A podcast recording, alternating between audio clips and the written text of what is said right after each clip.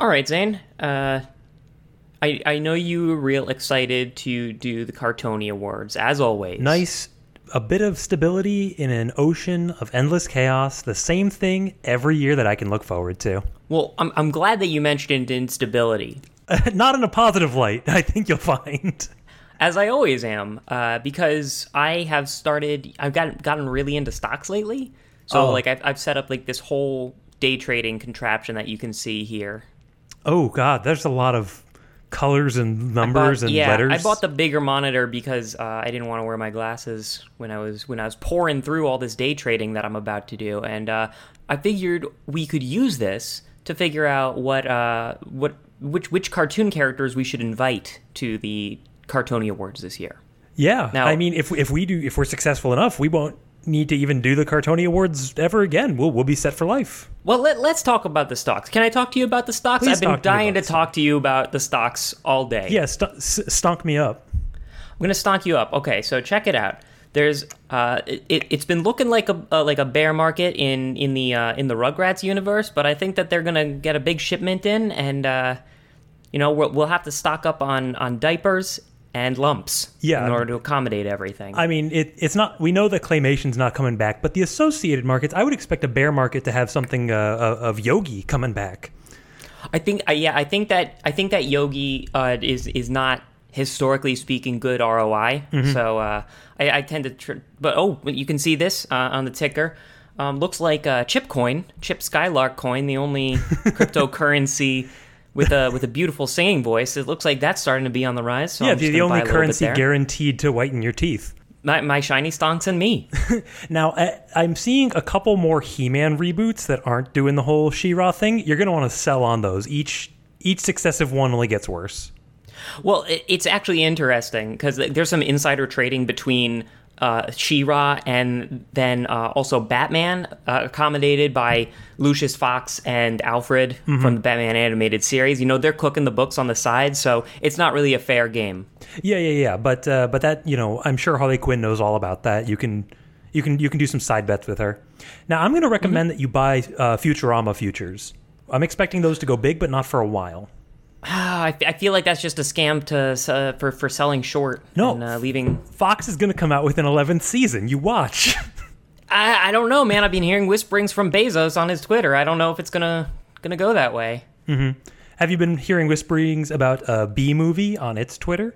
I, I, I have been see hearing whisperings on uh, spiceandwolf dot, dot, uh, which is a blog where uh, you get the two different perspectives, kind of a back and forth on, you know, when it's when it's right to buy, when it's right to sell, when it's right to have a waifu.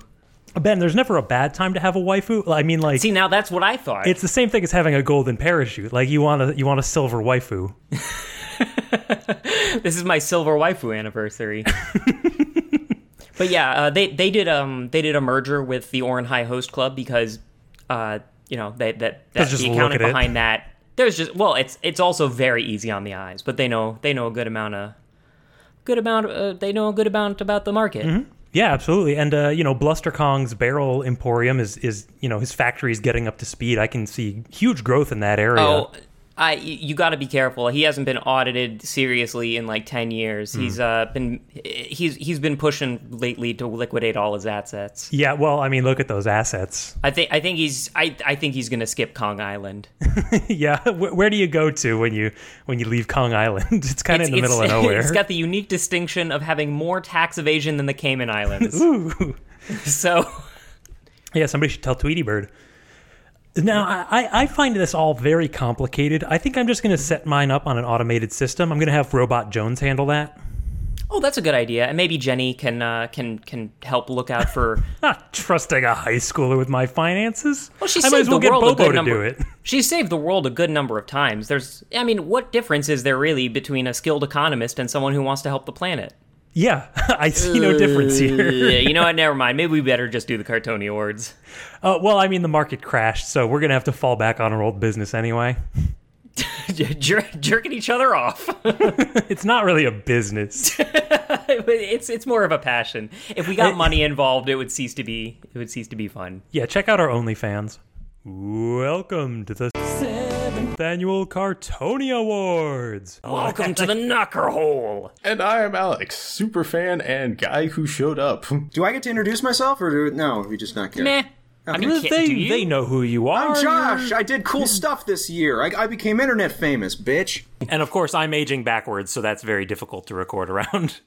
And this is the podcast where we review old cartoons and see what we think of them as adults. And Zane, second of all, chicken sauce. Yep. Free neck bolts. Neck bolts for the people. A chicken in every pot, a bolt in every neck. 40 acres and a mule and some neck bolts.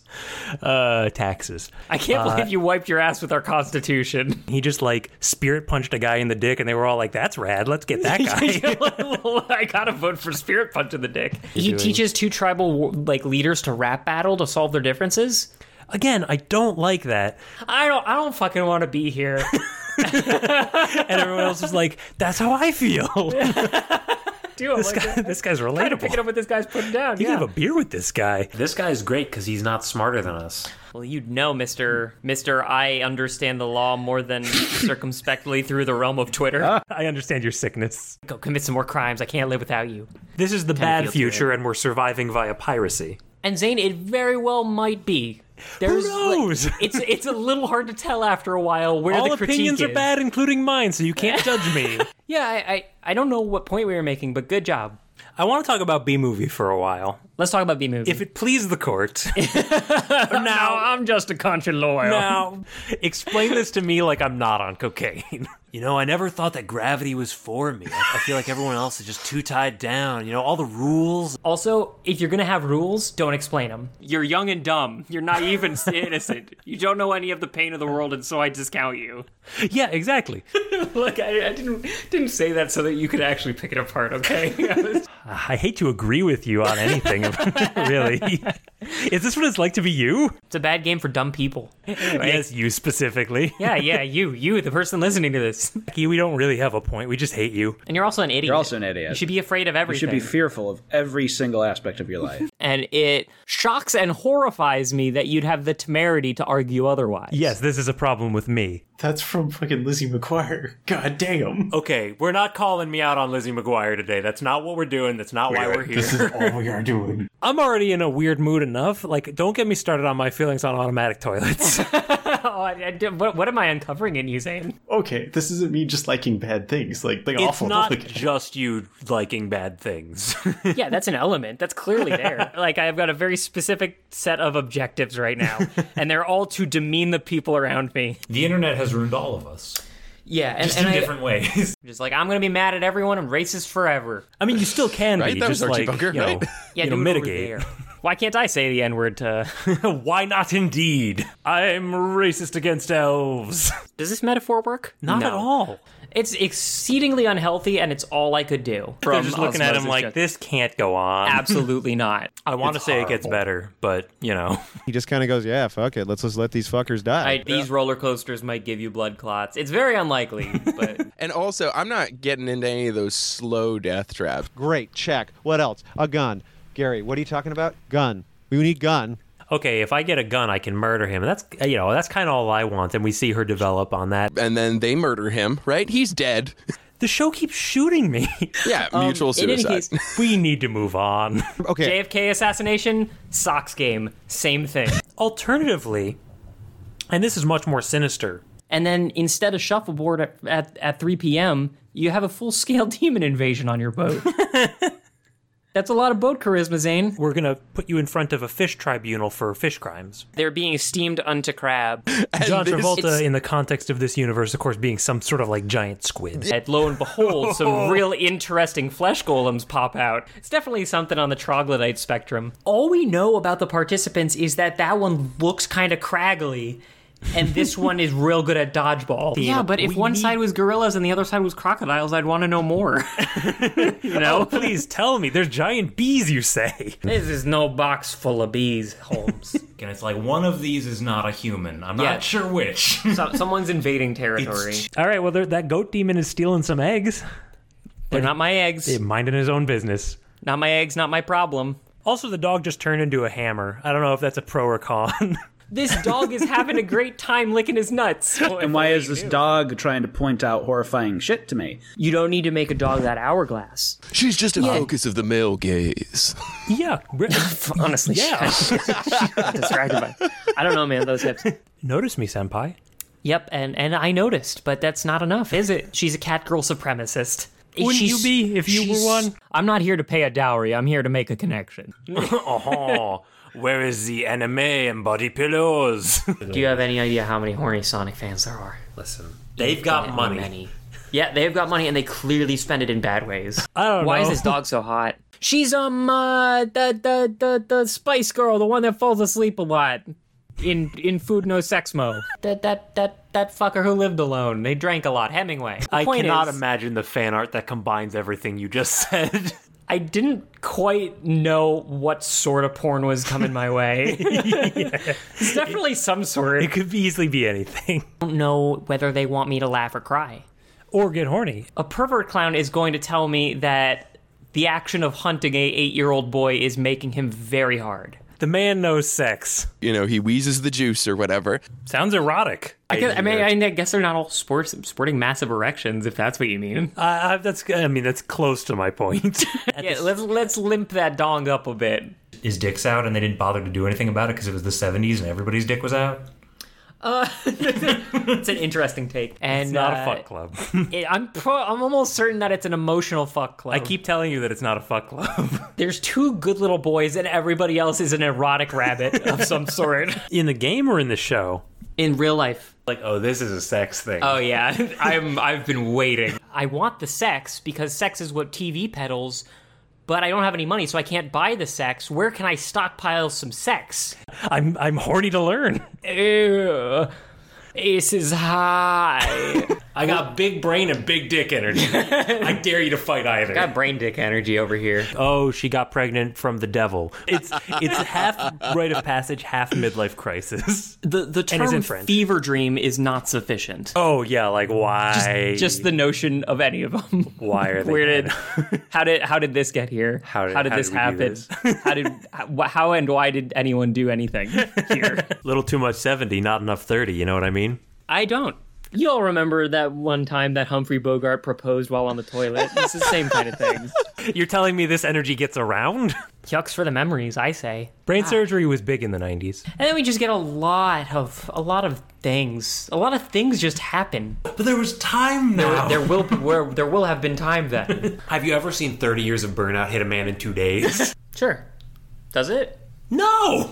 How could it? I don't know. All this stuff is happening in a localized area to me specifically. Most of the time it's boring, sometimes it's terrifying. Yes. Like that welcome to being an adult. A lot of farting. It's all cool new. shapes, new colors. You've never smelled mustard before. Parents, saturate your children with feeling. like, oh no, I just farted in a way that sounds like a small child's voice from in a bag. We're all somebody's children, and that somebody is Fred Rogers. I don't know what you're raising your children for, but it's not my place to ask. Wait, I give him twenty dollars and the train ticket. I mean, yeah, you Wow, gotta I'm make getting robbed sweet. blind. And I respect that without finding it good to look at. It- how can I respect something without respecting it? Is there is there a word for that? give me, give me word, Zane. Like you convince me, I have disdain for this human. But, but I, this was not my goal. uh, how do we end this? Do we make out? Do we like? What do we do? We could we could literally talk about this forever. But Let's I think it's do time it. To, No, let's No, not. no, no. I think it's Let's time not. to I'm hungry. What he meant is we can't do that. In any case, this was if we must. I think we must. Okay. I'm going to be starting a different podcast with uh, our co-friend Pod Boy, Gary Lane. Friend Pod Boy. He's our Pod Boy. I, I does, does that sound like a sentence? no, not really. And as always, if you would like to go and uh, re- review uh, five star, yeah, Riddle me can- this. uh, you can riddle me this so that more people can listen to my feelings on uh, everything and how strongly I feel it. Hello, everyone, and welcome to the Cartoncast. My name is Ben, And my name is Zane. and would you surprise you to know we're still doing this?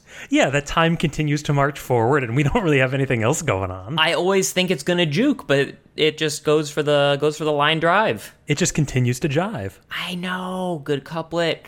Um, and yeah, it's the Cartonia Awards again. Our annual uh, ritual, hazing ritual, like I- Uh, par- broadly festivity. There's got to be. Is there a term for a codependent hazing ritual? Marriage, a. Um, but whatever that is, that's what we're doing. Yeah, yeah, absolutely. Uh, and And we're just getting better, you know. It's we, we just know too many more things than before. the number keeps going up. We can't Mono- stop it. monotonically increasing number of years. I'm stonking over here. we're all stonking today.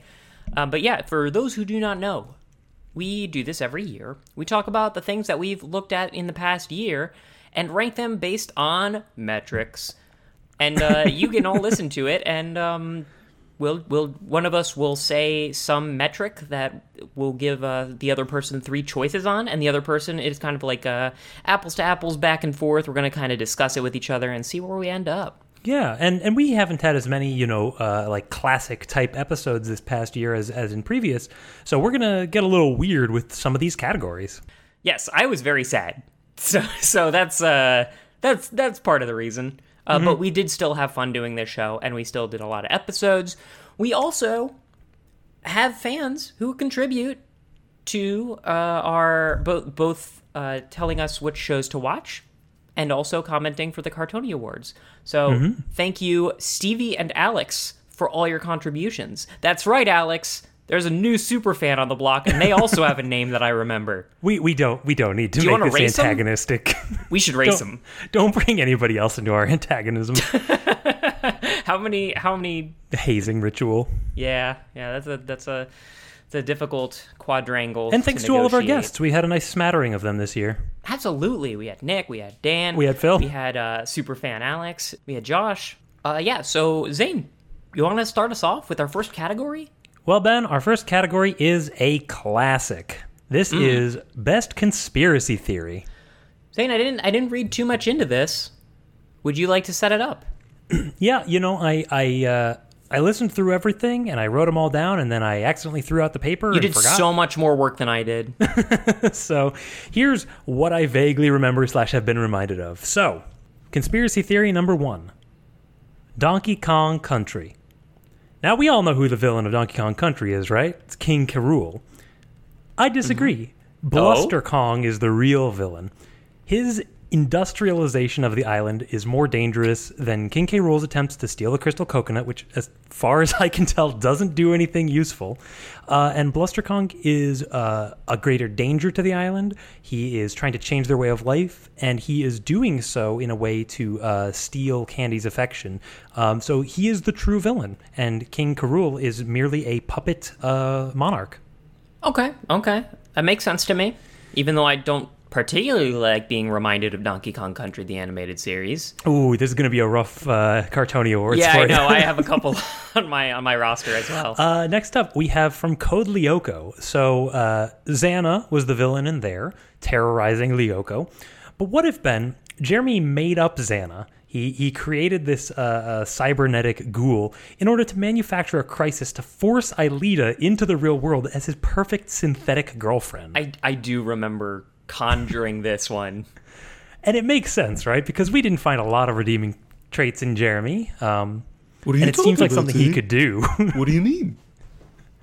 Um, and he didn't he- you know he he didn't seem to go into Lyoko very often right he he once he could get Aelita out of there he's like okay it's all done now I have what I want He's he's a sociopath. He he uh, he's a sociopath that works best with machines and not around people. And like, have you seen Mr. Robot?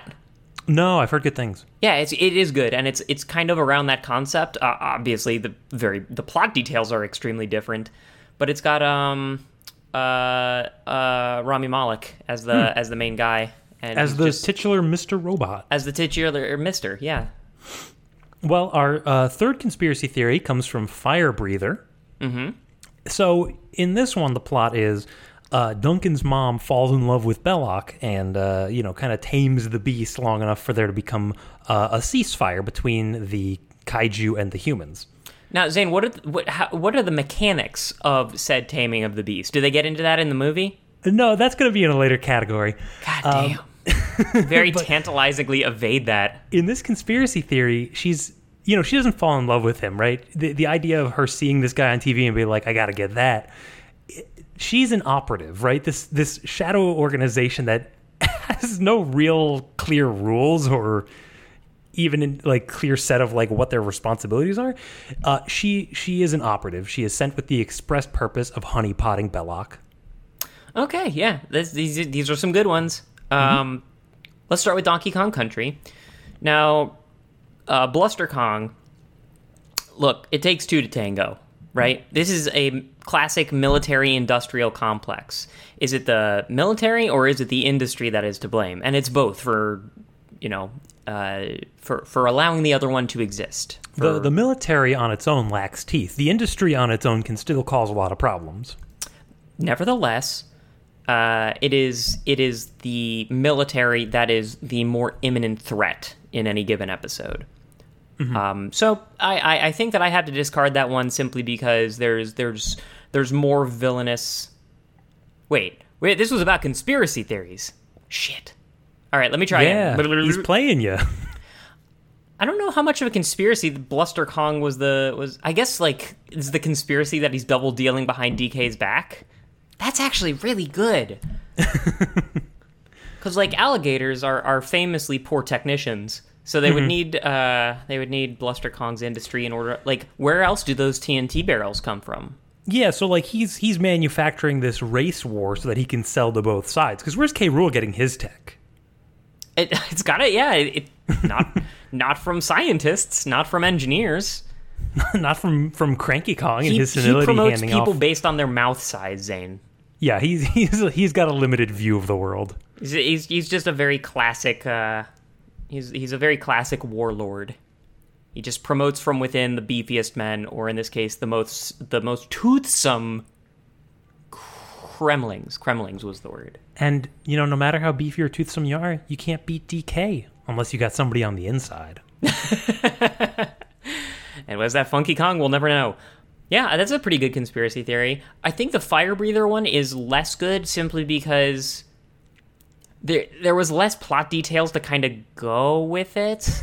It's amazing that Fire Breather had less clear plot than Donkey Kong Country. Well, yeah, the, I mean, it spoke to more in the in Donkey Kong Country, like this big, uh, this big dark spot in the lore. It's very easy to fill in. Whereas the dark spot in Fire Breather is, wait, she was a member of the hashtag Resistance. Wait, Yeah, there was what was what was the war even? Wait, how exactly did honeypotting You're saying him? you're saying that the basic structure of Fire Breather doesn't allow for conspiracy theory because of how flimsy it is. Yeah, it's it's too many jigsaw puzzle pieces I need to put in in order to make it work.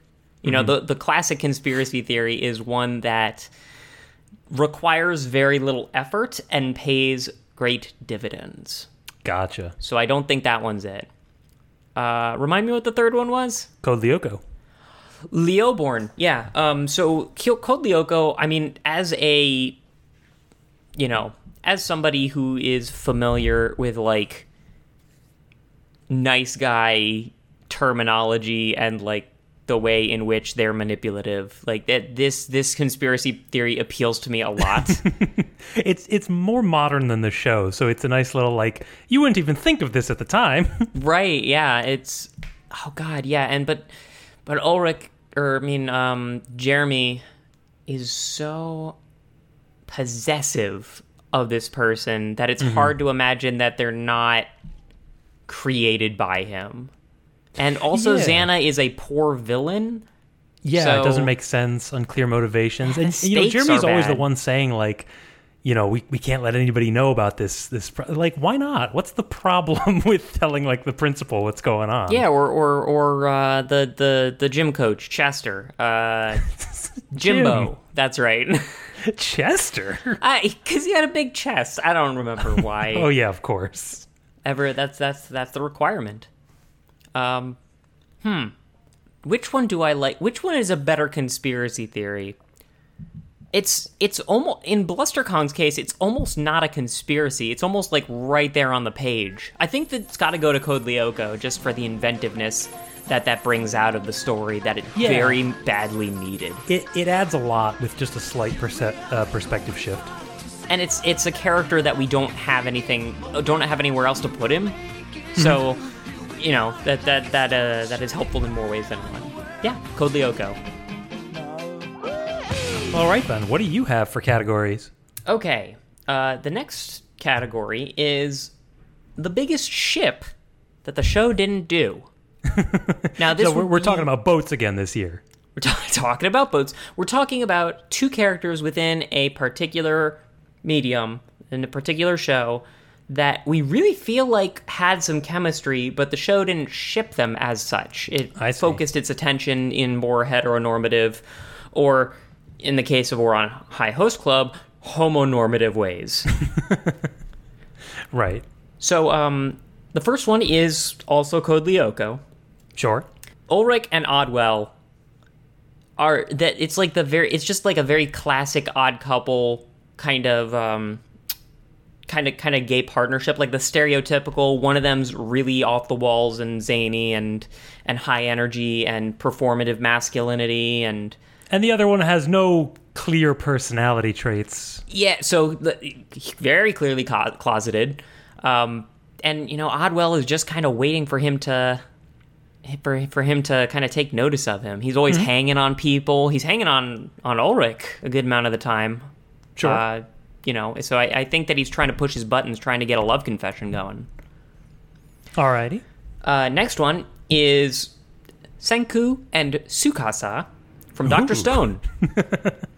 Now you're talking. So Senku and Tsukasa have no like there's there's there's no heterosexual urges in either of them. There's no sexual ur- urges in either of them, as far as I can tell. There there's there's not a lot of overt sexual urges, but there is a very what what's the word?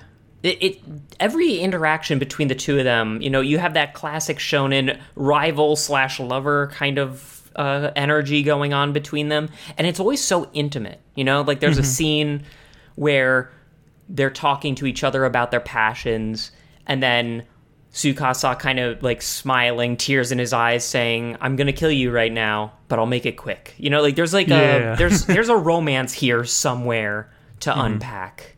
Yep. Um, and you know, to say nothing of the fact that both of them are laser focused for the better part of a year on what the other one's up to. I understand that there are narrative reasons for it. But that's what What's he happening. doing over there? If only I had a, you know, if only I could call him on his cell phone. You know, just just catch up. You know. And the last one is Fred Luo and any consenting adult in Outlaw Star. Or or a child, perhaps. No, see that Zane. Here's the problem because it had a lot of sexuality from him toward Jim, the child, Mm-hmm. and uh, Mr. Star himself, whatever his name was, Gene. Starman. Yeah, the Starman, Star Lord, um, who wasn't feeling it. So No. like two big rejections, and he's very assertive and aggressive about it, which is you know unfortunately how uh, gay people were portrayed back then. Yeah, yeah. And he was the best character on the show, and it wasn't close. And I wanted I wanted to see him in a loving relationship instead of this ew girls ooey kind of kind of Yeah, yeah. kind of nonsense that was going on. Interesting. So, and it would have been easy to do. They weren't Oh, doing yeah. anything else. Yeah, yeah. As far as I can tell, that show didn't have really anything going on. Like you were just kind of sitting around for a while. Mm-hmm. Um, okay. Um, So I don't well, know if you have any other ones, but uh, those were the three that I came to. No, those are good. I, I don't think I'm gonna go with Lilioko, um, partially because like, you know, that relationship, uh, it, it came across better in the live action version I watched. It, Odd is a good bit younger than everybody else, and it's a lot more of that like, you know, mentor, like older figure, kind of like, you know, friendship love kind of thing. Uh, Like Sure. glomming onto a to somebody who like, oh man, this guy, this guy is what I want to be. I just can't suppress my natural weirdness. Like, I guess that tracks with the fact that Ulrich is considered the popular one and Oddwell very much is not. Well, both things that are weird to me. but I don't get a lot out of you know putting them together like that. I thought that the you know uh, uh, will they won't they of Ulrich and uh, Yumi was was not bad actually. You know compared to, to to a lot of other like teen romance plots. Yeah, it was okay. I, I really read into it the. I mean, like, this is just a, a year of me reading into homoerotic urges, you know? I guess I just really read into the fact that or, or uh, Odwell was constantly hanging off his shoulder Sure. and just like very.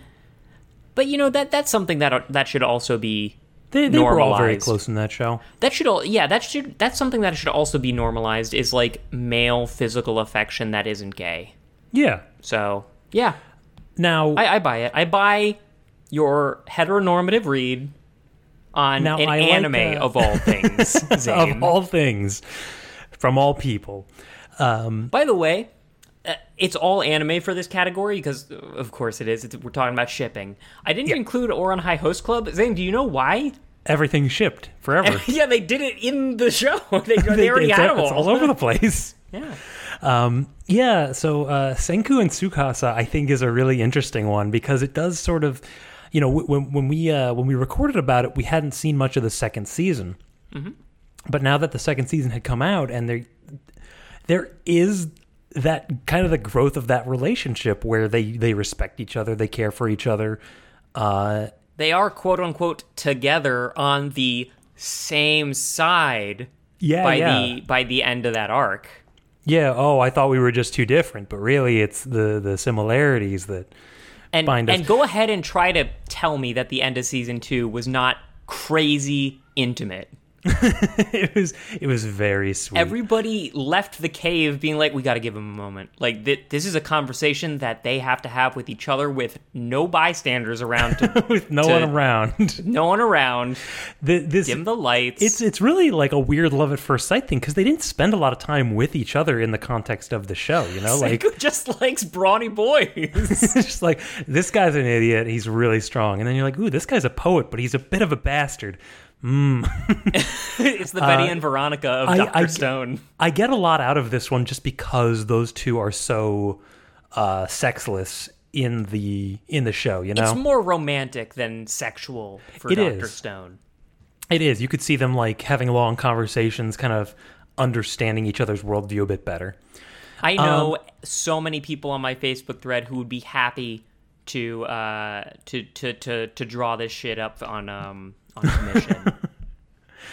Good. Full splash page image.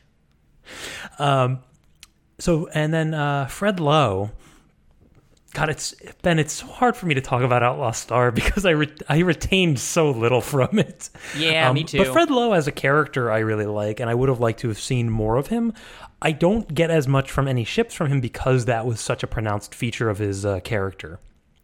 Yeah, it's Uh, well the the, que- the the the question on the table is the biggest ship that the show didn't do. Yeah, And- but there's not like who else in the show would work. I suppose that maybe like a main villain or something. I don't know. I guess you're because he because he hits on the two guys from the Outlaw Star, The only two men. Yes. and then yeah, well, like who were the other characters? Like Hot Ice Hilda, that doesn't count. The cactus, I, I don't know. like it's like a cactus no man. cactus.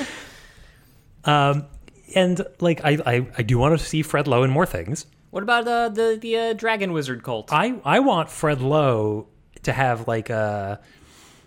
Oh, what's like a cameo in Spice and Wolf, like a season where he's like displaced in time and space, oh, and absolutely. like that would be really good. And like, I mean, not that we needed more reasons for uh, Mrs. Wolf to get Sundari at uh, Craft Services Lawrence himself, Right. but you know, Yeah. may, maybe maybe uh, maybe a new perspective would uh, would bring something to the table. So yeah, I I think you know the show couldn't do good good ships with him because he should be shipped into other things. Um, yeah, so, yeah. it- once he gets shipped with something, it kind of is a new show. So I'm gonna go with uh, I'm gonna go with Doctor Stone. I want to Okay. see Senku and Tsukasa continue to develop I'm I'm telling you, man. Like there is after spoilers occur. I've I've rewatched it a number of times, and like upon rewatch, I I- it is hard not to see some like it is very not romantic. What was the word? That intimate. Like all of their Yeah. conversations are so intimate. Yeah, yeah, yeah. Strong like emotions mm-hmm. that he doesn't have toward a lot of people. And they're they're very um earnest with each other. Mm-hmm. I love it. And Ben, uh, speaking of Tsukasa, although he's not, he didn't make my short list. Uh, No, I'm but he gonna- grabbed you by the short hairs. I I have a category that we haven't done in a long time. Mm-hmm. This is most charismatic villain. Ooh, the We- Captain Long John Silver, Captain Long John Silver, Jack Spicer, the Dragon of Metal. the Dragon of Metal. It's still it's still cool. So charismatic villains. Which which villains did you love to see just eating, chewing the scenery, living it up? Mm-hmm. So uh, you know, first off, we have uh, Killface from Frisky Dingo. Now, arguably a villain, but I think you'll find extremely fun to watch. Oh yeah, both in terms of like him doing his villain speech, just like wandering himself down a thought process, or just in the little like the little side conversations he has with people. yeah. Like from minute two, you're just taught to love this character so much. and the things he trailer? do, the things he 'Cause that does, does go in it. don't matter. Like you can't you can't hate him for it. We're happy with this backdrop. Um, next up, we have um, Doctor Robotnik from Sonic, uh, the Jim Carrey himself. That's right. I, I changed the category a little. You know, originally in the first season he was affable villain. I wouldn't say he's affable. He's damned charismatic. You could watch this man be like petty and spiteful for days. Yeah, we talked a lot about his big brain dick energy. Perfect casting. He's very good. One of the standout moments of that whole movie. And then um, from Donkey Kong Country, King K. Rool, who like I thought this was a very strong portrayal, and you know a bit of his like King K. Rool in other media blends in. Like the internet has loved this guy forever based on very little evidence, but I think I mean, you have all the evidence you need right there. Yeah, but in this show, he's like actually like he was he was the best to see whenever he came on. You know, in a world where everybody has horrible voices and like inconsistent or uninteresting character traits, this guy steals the show with his like cape and bravado. He did have like a very, um, a very British dictation affect to him, which is a good way to make a villain. Yeah, yeah. So you know, all of his dialogue came through as though he was doing, you know, alas poor Yorick monologues. Yeah, I mean, have you ever gone to a play and one actor is just heads and shoulders above everybody else? It Oh, yeah. really, This really is a weird, stands out. This is a weird poll, but there was a, a, a long time ago. I watched um, a fan-made Mega Man movie, I'm actually familiar with what you're talking about. and the Doctor Wily character was the reason to watch it. He was just so much fun. So yeah, I, I get what you mean, and yeah, it's it's starting to come back to me that that all of all of the all of the all, all the posturing and all the like the the really extremely flamboyant like hands on hips and like uh mincing around that he does mincing is the word he just minces from place to place Yeah, all right, so we got uh remind me the three categories. Okay. It's King K. Rool, Robotnik and Killface. Robastard. Hang on, I thought that there was wasn't there one of them that was Maximilian Pegasus? um like that I essentially. remember. Uh I feel I feel like there was somebody who was basically Maximilian Pegasus. I mean, you've done that voice on a number of occasions. Was I? Perhaps I wasn't. Perchance to dream, Zane. That doesn't apply here. All right, so there was King K. Rool, uh, Dr. Robotnik, Go Killface. Mr. Face. Let's see here. Yeah, so charismatic made the biggest impact. Something that I struggle with with um with villains is or, or with people in general is when the actor clearly has a lot of energy, like a lot of portrayal, and yet they are too difficult for me to like. I, I dislike the affect of the person as though I would interact with it in real life. Do you know what I mean? Like, Yeah. if I'm watching The Office, I can't watch Steve Carell even though he's doing a good job. Yeah, yeah. He- He's just there's too much antipathy toward the way he eh, engages with the world that I, I can't get into it. Dr. Robotnik is def he's he's so much larger than life and everybody else treats him like the anomaly in the world as opposed to Sonic that um that he gets around that issue pretty pretty gracefully. King Rule, I do like the affect, but I I don't think that he's like I had to be reminded why I found him charismatic, so he just didn't leave as strong of an impression. I think so. I got to I think I gotta leave Donkey Kong Country out of this one, even though I do want to hear a Banana Slamma intro. Killface. So Frisky Dingo is a deconstruction of this of the hero villain framework. You know, so like he's not really a villain as such, is he? Uh, who else would be a villain? Ev- ev- I mean, he is a villain in the same way that everyone in that show is a villain. Yeah, it's it's a world without redeeming characters. Yeah, except for I don't know Wendell? Wendell. it's not No, Wendell. no, no, not not Wendell. Um, I don't I don't mean Wendell. I meant Simon. Oh, sure, I guess. Children are blameless, Zane. Mm-hmm. Even you know, uh, Frankengolem children or whatever his species he is. That that's big of you to say. Really mean, he- taking a strong stance here. Yeah. Just trying to help out the uh, Frankengolem community. I apparently am. yeah, I'll I'll take up that cause. So do do I find? I wanna see that Killface- flag. I'm getting too caught up in the terminology. Do I find K- Killface more or less charismatic than Drew Carey on a bender? Jim Carrey. Drew Carey Drew, is a different Drew Carey on a do a very different job as Dr. Robotnik. bender. Cleveland rocks. Green Hills rocks.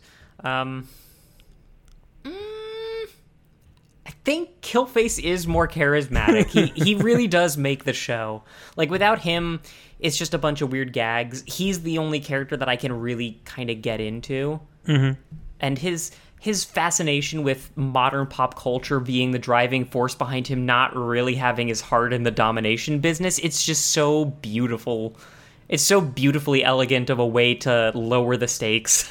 Like, yeah, so that he can still be as evil and powerful as ever, but like you root for him because he still feels like an underdog just because like the world is insane I- and we're yeah. all underdogs. Yeah, I. I mean, there's a lot to dig into Because he He's doesn't get what he wants. Yeah, he did. He's he's naive about the world, but everyone else is stupider, and that's just a very fun combination. When he's like, "That that's not a thing, is it?" and then they just rattle off some pop culture knowledge. The fact that he loves dog park, yeah, it's got to go to Killface. Why does it say welcome to you are doom? I, what uh, does that even mean? And I- why, for God's sakes, is doom in quotes? I don't know. Is, is this some sort of ironic doom? I- is the wink implied? You know, I don't know. no, it isn't. He's just too much fun not to watch. Mm-hmm. Yep, yep. All right, Zane, you ready for the next one? yeah. So, next category is most visceral reaction.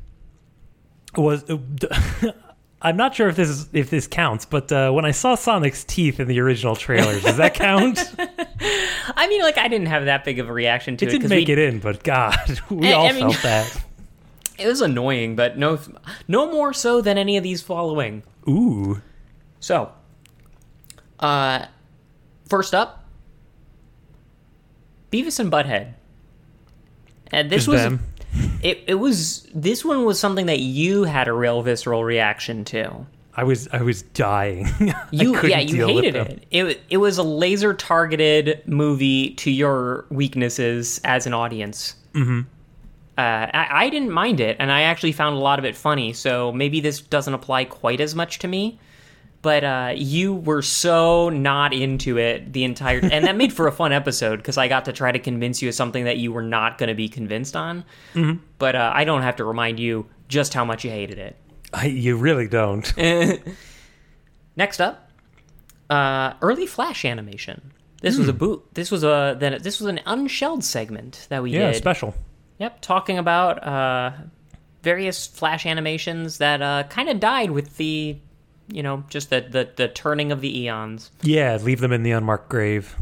yep, it's marked now. You've seen that GIF.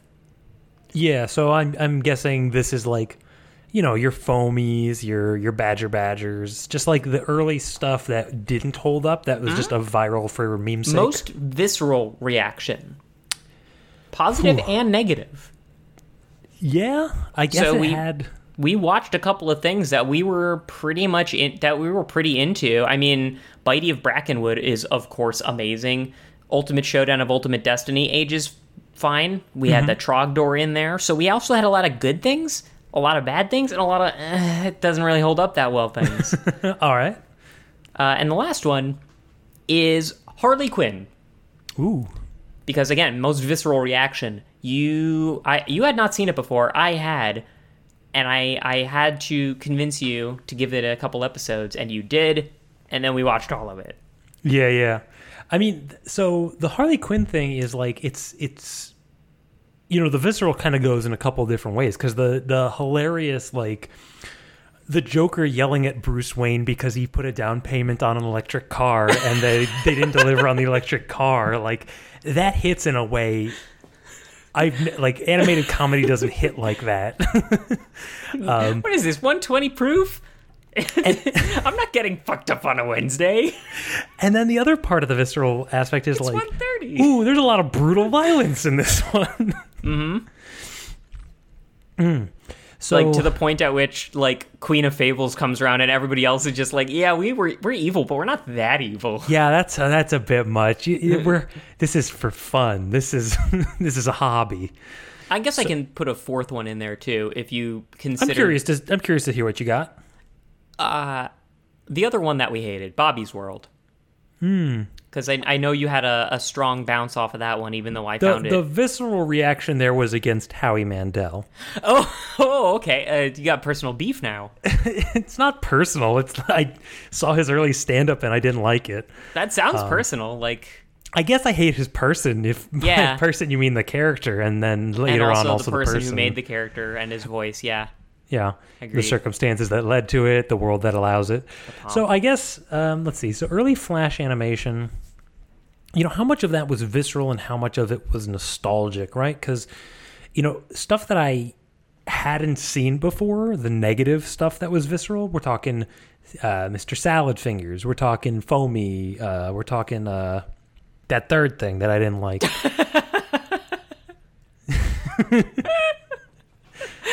Uh, Madness Combat? No, that one was okay. no, it was like uh, oh, uh, Badger Badger. Oh, God. Fuck Badger Badger in the face with a badger. Yeah, so the Get hoisted by his like own that. petard. So Just um, keep hoisting him. yeah, so the positive parts were nostalgic. The negative parts were visceral, um, and they're visceral by dint of me watching it, you know, modernly. Mm-hmm. And then the first one, oh, Beavis and Butthead. You know, it's it's not so much with Beavis and Butthead. It's not so much that I viscerally hate them for them. It's because everybody else is getting something from them that I just don't understand, and it makes me like the reason I hate them requires me to think about the world at large. Hmm. And the reason I hate Mr. Salad Fingers or whatever his name is is because I'm looking at this thing Yeah, and he's like just he's helium voices self-evident. telling me about his spoons. We hold these fingers to be self-evidently weird and and repulsive. yeah, so so the early Flash stuff like you know, it it hits you on both the visual level and on the cognitive level. Um and Beavis and Butthead does as well, but there I can kind of forgive it the passage of time. Remember, we're, we're talking most visceral. Which one gave you the stronger knee-jerk revulsion or appreciation response? in Beavis and Butthead, I knew going into it it'd be rough.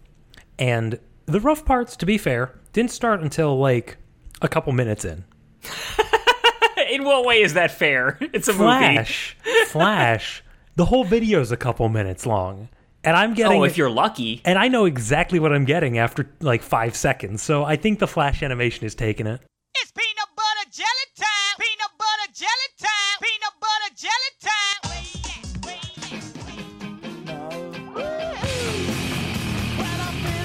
It's time for uh, one of our favorites, who would win in a fight? I would. Oh, never mind then. Sorry, I'm I'm using my persona from a different podcast. Go on. yeah, your persona non grata. Yes. So the question here, uh, this year, a little bit of a spin on it. It's who would win in a team fight? Hmm. We're State doing your teams. terms. We're doing teams here. State your terms. So teams of you know four or five people, and it's going to be like like a team battle. And I don't want you don't have to think too much about the individual like interactions, but just as a general rule, how are these teams going to handle themselves against each other? I've been rewatching Haikyuu on the on the one screen while I was playing the newest set of Magic Online, and um, everything about the teamwork of that that is such a good damn show. and but but but my brain is just constantly thinking teamwork thoughts, and also Tanaka just screaming. Yeah, yeah. that's his only setting. Just like what if we all got along and worked together toward a great goal and like loved each other, man. Suck it, nerd. Well, these these teams are a little less wholesome. So first off, uh, in this team fight is the Outlaw Star team. Okay. You've got Gene Starwin playing has the a gun. bass. We have Friendo Child Uh, Jim, Jim. Uh, doing doing the backup and uh, you know Being, support being role. Winry Rockwell, yeah, Rockwell. We got we got Sword Lady. We got Catgirl. We I'm got, sure that they exist. Yes. we got uh, a psychic woman who's a pilot for a ship. Mhm. Also naked. Uh, Yep, that I bet, and I think that went without saying. yeah, so we, we have this ragtag crew who's able to uh, come together to take down uh, enemies. I must know. Does Hot Ice Hilda contribute? So she can be like the backup, like you know the the the anchor leg, like oh the chips are all down, Hot Ice Hilda's coming in hot with uh you know with with some uh, strafing fire. Okay, she's a nitro booster. I got it. Mhm. Very good. Can't next- overuse her though. Next team is Harley Quinn's team. Ooh, from Harley that's a Quinn. good crew. You got Harley Quinn doing acrobatics. You got uh, uh, Poison Ivy, plant control, very That's a powerful. very mixed metaphor. You have uh, King Shark and Clayface; those are the muscle. Mhm. You got Doctor Psycho. He's uh, he's not for children. that's a good way to put it. And then uh, final team, you have the Hunters from Hunter x Hunter. Okay, okay. So you've got Gon Freecss. You got Killua. Uh, I'm gonna give you Kurapika. And Mm-hmm. I don't. uh, I, you can you can keep Kurapika. and the wild card, you got Leorio. God, I love Leorio. And it's weird because like they don't really fight as a team a lot, but they're all in the intro, so I'm gonna count them as a team. Yeah, I'll I'll count them as a team. They they did do kind of like a, a tournament style thing in the hunter exam, and they all fought for that. So I guess what kind of team fight is this? Is this just five on five? Is it like single elimination? What do we got? I I, think you know if, Marvel if we tried versus to do, Capcom style? You Can know, they if we tag tried to do this like the Yu Yu Hakusho Dark Tournament, where it's like one-on-one fights and you get eliminated, I, I Okay. feel like that would take forever. Okay. Although, like, we could do like one from each team, you know, free for all it and just rack up points. Um, or we can just say like this team versus that team, just gut check who's who's coming out on top. Let's do let's do team versus team, like uh, like you were saying. So right, Outlaw Star versus Harley Quinn's team. Okay, so Harley Quinn. Harley Quinn has the advantage of muscle. However, Outlaw Star has the advantage both in technology and experience. Now, Poison Ivy can deal with technology, like she's good enough for that. But um, I think that she is effectively neutered in, you know, in, in the um, in, In the, the air. future. In in the future, in the air, in space, these are all places that Gene would want to be. So you'd have to catch him at a bar or something, which, granted, is not like the hardest thing to do. yeah, Uh, but the whole team has to be there, right? And they're they're usually mostly like in transit from one, you know, fight montage or another. Yeah, you've got the Ctarl-Ctarl warrior. You've got uh, the ninja woman. They'll buy him enough time to go get to a spaceship so he can wreck shit. And he's also got his magic bullets if uh, to counter um, kind yeah, of that'll uh, that'll go right through a psychic shield. yeah. So um, yeah, in universe psychic shield because they also had space wizards, Yeah, which totally made sense. that could make that could mean anything. I think Outlaw Star wins on the benefits of teamwork. Like they're Yeah, just they're they're, just more cohesive. They they Yeah. uh, they follow the chain of command fairly well. Like obviously they give Jim sh- or they give Gene shit, but he's still the one piloting the course, calling the shots at the end of the day, and they all back back him up. Mhm. So I can see that. Give it to him. All right. How about uh, Harley Quinn's team versus uh, Hunter Hunters? Oh boy, yeah. So it's just strong people versus strong people. It seems. And we got Chain Boy. I kind of don't. Killua kind of seems like he would join up. I don't know what Killua would. I, he's got to stay by his good boy going. Mm-hmm. So, let me think, because they both have a lot of bruisers, right? And Mm-hmm. because of Nen training, uh, you can block a lot more than you think you should be able to. You essentially have midi-chlorians and can like fight at greater resistances. So- Harley so Quinn say- and her team kind of exist in a world where bullets and biting someone's head off does just that. Let, let's say you know Gon and Killua, they're the Bruisers. They can take on King Shark and Clayface. Um, how- and, and Poison Ivy kind of cancel Yeah. each other out, I think. yeah. So how's how's how's Leorio going to do against Harley Quinn? That's that's the real question here. Poor, poorly. Poor, very poorly. Uh, yeah, I think I think we probably. I think they just get out muscled by Harley Quinn's crew. Harley Quinn's crew does have the advantage of numbers. They're Mhm. equally inexperienced, so that's not as big of an issue. So And, and remember, the you know Hunter Hunter went on for like 150 episodes. Harley Quinn's team is still in the early levels of their power creep. If we were to scale that, like Gon just found out what Nen is. right, and then he used all of it, including some from the future. Yeah, well, you know, it's kind of hard to describe, but I think you'll find we did a whole episode time on how it fucking weird it perfect was, guys. So yeah, Harley Quinn I think wins that one. Just pure numbers. All right. Uh, what about the Hunters versus the Outlaw Star? Uh, okay. Hunters versus Outlaw Star. So, Outlaw Star crew is definitely more experienced, definitely more technological, but that's not really going to get in the Hunters' craw because they deal with bullshit on a regular basis because of Nen, and they just adapt Yeah. on the fly. They had to deal with a, a god ant king who uh, got nuked by a you know psychic Buddha statue created by an old monk. I, I'm, I'm imagining like Gon doing his rock paper scissors against Gene, and Gene's like, "Okay, I got I got distance, I can line up my shot, I got time," and then Gon just hits him from a distance with the scissors. Like, how does that work, buddy? Gene is used to gunfights. Yeah. Is the thing. So he he's comfortable operating at distance. So I think this one's going to come down to he, he brought a gun to an anime fight. Yeah, I think this one's going to come down to can the Hunter's crew close on the Outlaw Star crew? And I think the answer is no. Like they can't do anything long distance. You have to get up in their business in order Leo, to do Leorio's anything. got the spirit punch, although he, you know, that's just one, and he, And he's kind of one and done. it also comes out of the ground, which again, they're airborne. oh yeah. Um, yeah, I I think this actually goes to Outlaw Star. They they have the range, and um, you know, oldest truism in war. Yeah, hit them top- when you they can't gunner. hit you back. Like the, the it's just a different technological era, and uh, hunters don't have a w- lot of ways to counter that. Yeah, and of, of the teams, you know, the Outlaw Star looks. Although I guess they do other. they do live in a world with guns because of the uh, the one uh, Phantom Troop arc, right? You mean that guy with like the the gun hand? I don't know who I mean, man. There were so many of them. Uh, but yeah, they're they're you know, they're looking out for each other. They're also like more used to JoJo fighting. Yeah, they're used to some bullshit coming up. Yeah, they're used to their fight being a metaphor or a volleyball match, or you know, uh, oh my god, why didn't I use the uh, the Knuckles uh, uh, credit card Pokemon for um, for our intro?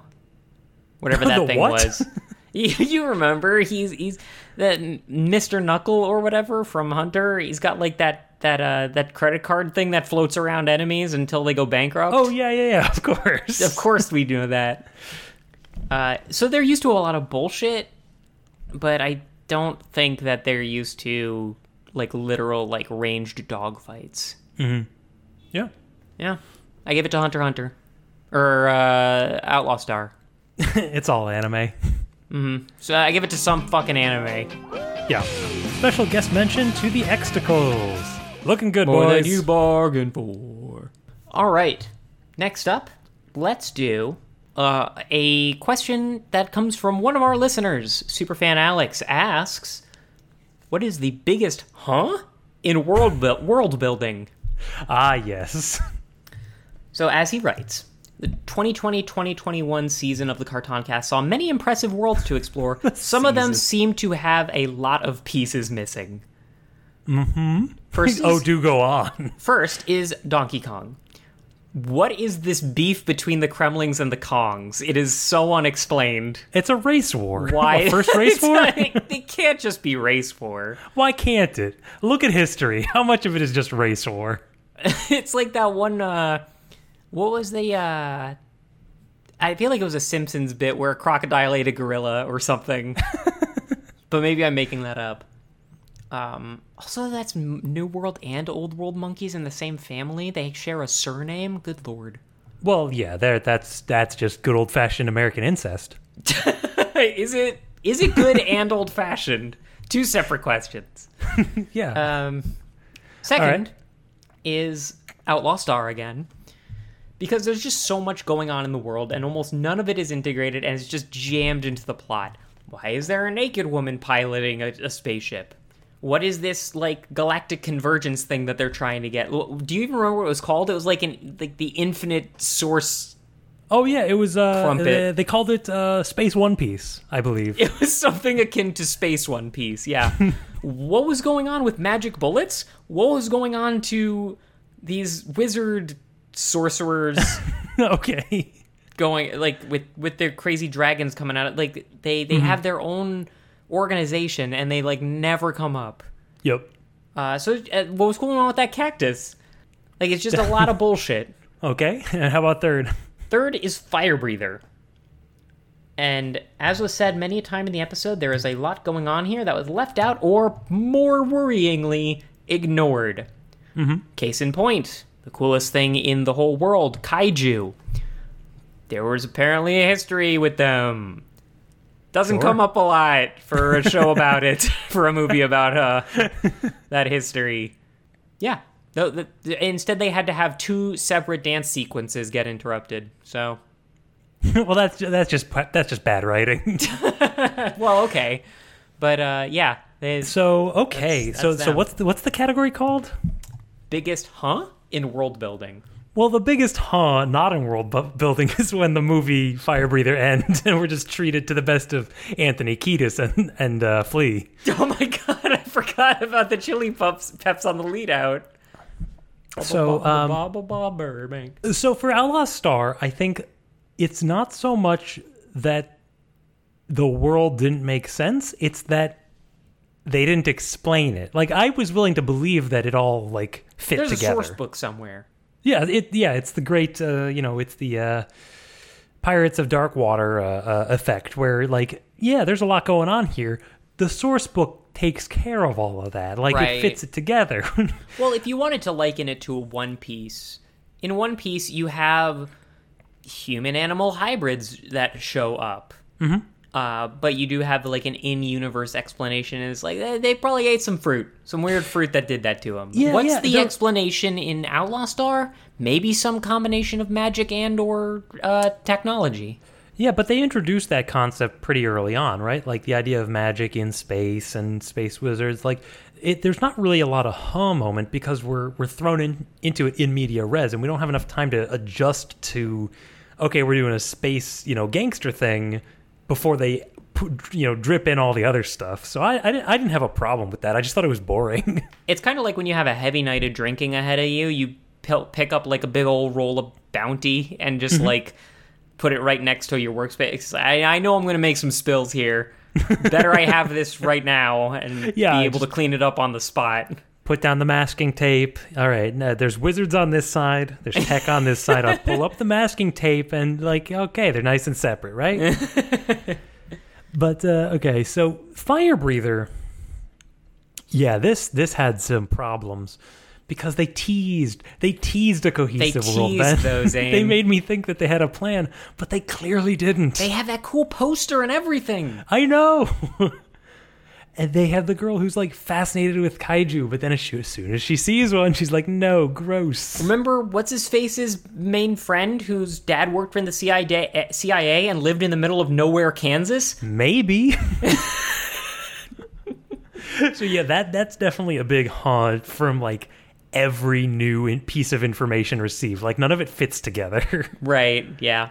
they just know like these are the bones of a cohesive story. And unlike Outlaw Star, they don't have like an excuse they can point to, which is like, well, the world's very expansive and there's many different factions vying for the One Piece. Here, no. Kaiju, humans, we're gonna talk about it. No, we're not gonna talk about it. That was a joke. The weird, the weird kaiju hierarchy that the that the dad's six, uh, like some some some neophyte kaiju on uh, on his son which he didn't do for 16 years and now wants to do because there's some sort of like royal lineage. but he doesn't actually want it to happen because he rescues him later and also is cool with getting contained again. Yeah, and they, they, they clearly put a lot of R and D into these force fields that do nothing. Well, well, he's a very big kaiju. Oh, that's why that's why you needed to seduce him. yeah, and that's another thing. like right off the bat. So, um, what was the third? Oh, uh, Donkey Kong. Donkey Kong and whatever the beef between the Kremlings and the Kongs are, which it sounds like you have an explanation. I mean, if you have two completely different species occupying the same ecological niche, It's just the odd couple. it's not the odd couple, it's a race war. you know, it's it's it's it's like in uh, the Doctor Who, right? We have the humans and we got the Daleks. You don't really need to wonder why there's murder afoot. I, I suppose that's true. Um, like if, but if you take out that aspect, if you're like, why are they all here? Like if you go one step back, it's, you know, there is no explanation for it, but you're you're not. No, there There's there's no plot that There- hinges on it. Like it doesn't matter. ecological niche is the crystal coconut, which is another huh in world building. Now that that's the bigger problem because it doesn't do those do cancel each other out? like, does the one explain the other? The the the degree to which my suspension can be disbelieved or reverse that um it's just it's just a lot easier to deal with in Donkey Kong. You know, like I'm fine with it just be like the easy answer can be the right answer. In in Fire Breather, the easy answer that they try to do goes against the other easy answers that they tried to do. um, so I'm gonna have to go with Fire Breather on that one. Yeah, I don't. I don't blame you. Cue the peps. Yeah. Cue the pass. Bring out the girls. Uh, all right, Zane. What's next? Well, Ben, this is this is a new and hopefully not recurring segment uh, Cool. uh, category. I, I don't know what I'm actually going to call it, but uh, my working title is "These are some Nazis." So, so we had a, we had quite a few things going on here, where um, quite a quite a few shows where there were like some clear or not so clear connections to authoritarian or fascist uh, political systems. It's it's the problem of our podcast. It, not maybe not a problem, but just a facet of it is that it, oh, it it's is- not a feature. It is, well, I mean, like we are rapidly changing beings. We're influenced by the world around us, and the world around us has been going in some Nazi direction, which sucks. Mm-hmm. So uh, yeah, it it definitely showed up in our podcast a few Yeah, times. yeah. yeah. So use these shows to identify the symptoms. so um, they all kind of these three shows kind of take on different aspects. So from Outlaw Star, uh, the Ctarl-Ctarl clan, which, as you say, is an expressly racial supremacist organization. they are. but instead of the Aryan race, it's uh, cat girls. Yeah, Now, is is that more wholesome? I don't know. I, that's a a, that's a that's a question that That's one question. one could ask. Um, Next, we have the Tsukasa Empire. Mm-hmm. Um, so here we have a clear expression of the Ubermensch ideal, right? We're, we're using a rebirth narrative to justify our nationalism, and we're murdering defenseless people for imagined crimes. Not merely defenseless, but on the side of progress, both cultural and also technological. Book burning, for instance. Yeah, yeah. Oh, we can't have science because that leads to you know muddying uh, the human enterprise. A super weapon which could uh, single handedly win the war, yes. Yep, yep. Watch season two. God damn. Uh, and then finally, we have the Daleks. Uh, this classic uh, totalitarian enemy which sees power as its own goal. Uh, it pretends to work with other groups until the illusion is no longer necessary, and then they turn on them. And you don't necessarily see the problem until there's a bunch of them there. I I I do like the Daleks. Now, the history of Doctor Who spans back from what the 50s, maybe earlier. It's pretty early on. Yeah, it, it's it's a very early uh, syndicated show, possibly the longest running in existence. I think. Yeah.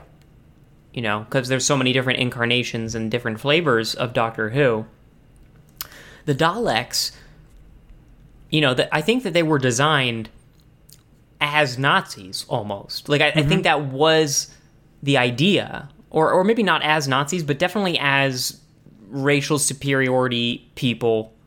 Uh, I mean, like the, the Doctor Who's ripe with those. The Cybermen, uh, Sontar Ha, whatever those guys are. They, like, but but I think the Daleks is kind of the ur example, right? Like you have oh, it's it's this thing where we need to both fear them and make fun of them, right? They have they have a gun and you know, it's like Phil said, you like you need a thing to grab and a thing to shoot and that's really all you need.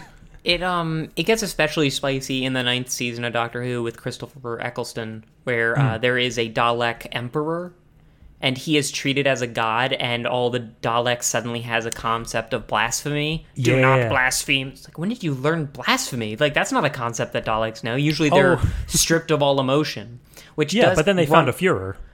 That yeah well so there's like a different couple different ways you can take it. Yes they are racial superiority uh characters but like they are also kind of stripped of all emotion in in in that in that way. Yeah, So and they- the explicit genocide angle.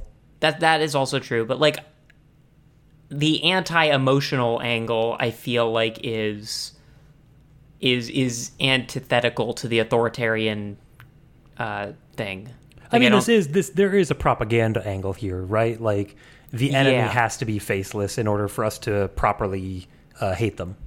That is that is true. So yeah, Daleks are are a pretty good Nazi uh, as as they go. Um. So so wait, what is the criteria for success here? These are some Nazis. The- okay, uh, just just just dealer's choice. Got it. just dealers. ch- Like, I'm sorry for creating this category, but we kept popping up. well, I mean, like, hey, you know, like if it's there, um, Tsukasa Empire, their society It's a bit is more bad. subtle. I don't know if it is. Like, I mean, their society is bad. They're stuck in the past. They want the world to look like them, the strong and, you know, morally pure. Tsukasa's Yeah. words, not mine. The people they're killing aren't people; they're statues. God damn, that there's actually a lot there. Jesus. Yeah. Uh, what's the third one? I gotta Uh, Ctarl- that- Ctarl. I want to put that to the side for a second. That really read to me like Nazis, Zane. I think the Nazis would not work with others who were not Nazis. Like I think the whole faceless, uh, the enemy is faceless kind of thing. The fact that well, the Ctarl-Ctarl Empire doesn't mind mixing it up. Well, I guess the Axis I- powers had like you Yeah. know Ger- German people working with Japanese people. So like Well, I don't know, man. They they did like the the big like one of the reasons for their rise to power was like you know being seen not as this power hungry genocidal organization but instead looking as like you know we're just law abiding you know we we're going to work with the business owners and keep stability and all that and I think you know you can definitely see that in in all of these to a degree. I guess. Yeah. Damn. It's unfair to put this to you. It's really No. more of a thought experiment than a category. saying they're all really good Nazis. I don't know. Uh, I think I will give it to the Daleks. Mm-hmm. Simply because they were kind of designed as Nazis, I think. Yeah, I, I think there's more clear connections there. Like, you can definitely see alternative ideologies. Like, in Tsukasa, you know, you can see this sort of return to nature as sort of like the, maybe like a like an eco-terrorist sort of thing. You could see it.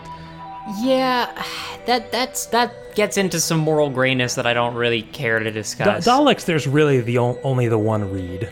destroy, destroy. Yeah, uh, they they only have the one line. They only have the one function.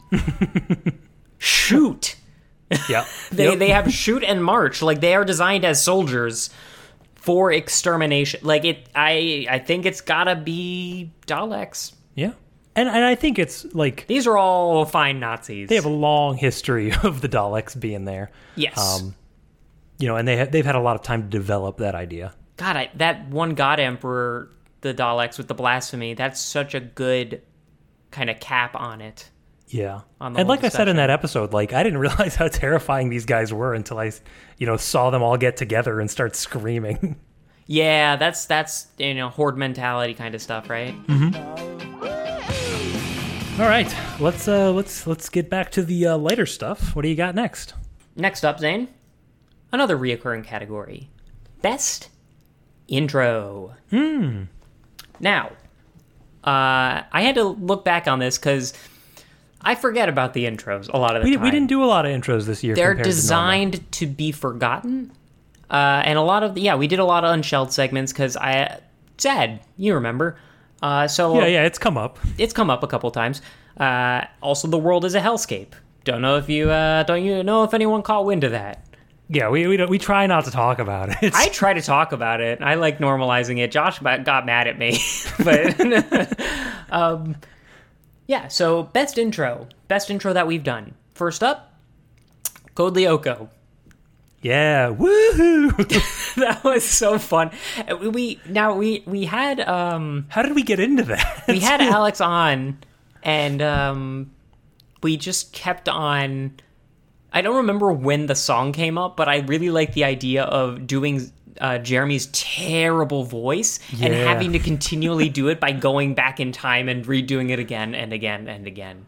I, I really liked uh, the process of coming up with that one because, like, we had to show someone who, res- who you know, con- conceptually respects us in some way. Yeah, Uh, we, ju- we just pulled how the blind un- aside. Yeah, we pulled that curtain aside. That process is and we were actually two Doctor Wizard of Oz's in a trench coat the whole time. Yeah. what stacked on top of each other, like Side side, to side, side. yeah. of course. Yeah, I mean, you'll you'll note that the the curtain is wide and not tall. That makes sense. You're welcome. I hate it. Let's do that as the conspiracy theory. No, um, so that's the first one. Mm-hmm. Uh, second one, Word Girl. Another guest Oh. comes came on the show. Yeah, Josh, uh, and we and we had uh, the "Can I Have a Word" skit. So we did a game show, and because we did a game show, I immediately thought Celebrity Jeopardy, Yes, Sean Connery. Connery. uh, which was a lot of fun. I don't remember what the puns that I made were, but I'm sure they were sexual. And this little Spanish flea in the background is, you know, it always gets is me. such good. That is such good game show music, though. just, just, just vamp, vamp for how long? I don't know, half an hour. Just go. okay. It's also really good. Uh, we are experiencing technical difficulties. Yeah. Music. That's a really good one for it. It's a higher energy girl from Ipanema. Yeah, that. that uh, yeah, I, I would take it over "Girl from Ipanema." Oh yeah, in a heartbeat. Final. Not if I was on an elevator. If I got stuff to do today. Yeah, that's true. If it if it's only the six seconds, I take it over "Girl from Ipanema." yeah. yeah. Third one is Donkey Kong Country. Oh, the the Kongo Bongo. Uh, what were what did we do there? We we did. uh You were Cranky Kong, and I was Iago from Aladdin, and we were just talking about the horrible voices convention, and I was tr- trying to do my best Gilbert Gottfried the entire time. If I didn't think that would destroy our voices, that would have been the intro for this year's Cartony Awards. Is the horrible voice convention. It went on. It went on a longer time than you remember, Zane. Uh huh. Multiple minutes of me trying to do that. Hey, Jafar! Yeah, it just you, you you wouldn't let it go until you nailed it. I just kept going. So those and there the were three. a lot of rough voices in that in that yeah, show. Yeah, that is true. Not King K. Rool though.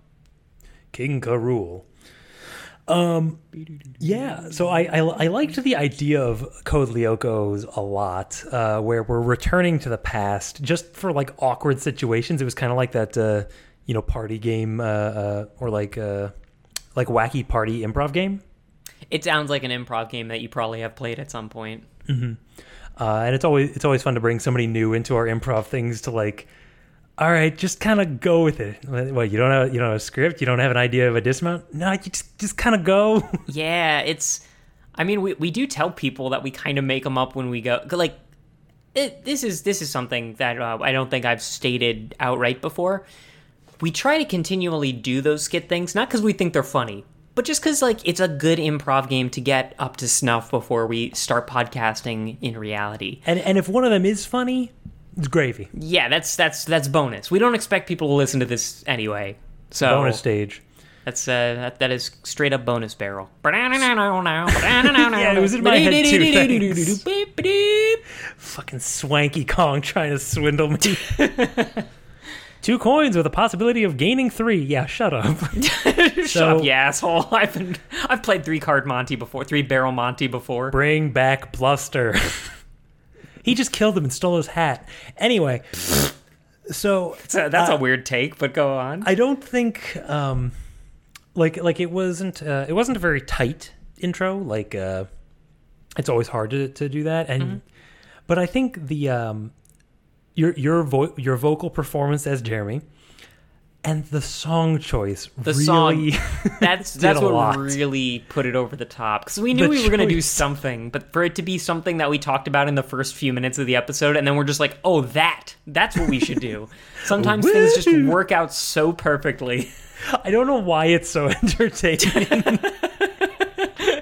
and then at the end of the um the end of the episode. the end of that episode i was i was very proud of my editing for the end of that episode It's not bad. we're, we're going off on a tangent, but I'm we're just jerking each other off anyway, so I might as well brag. Mm-hmm. Um, where I cut up the actual song and spliced in your lyrics to it instead of the regular lyrics. I'm gonna have to listen to that again once we get done recording because that was great. Uh, it was quality.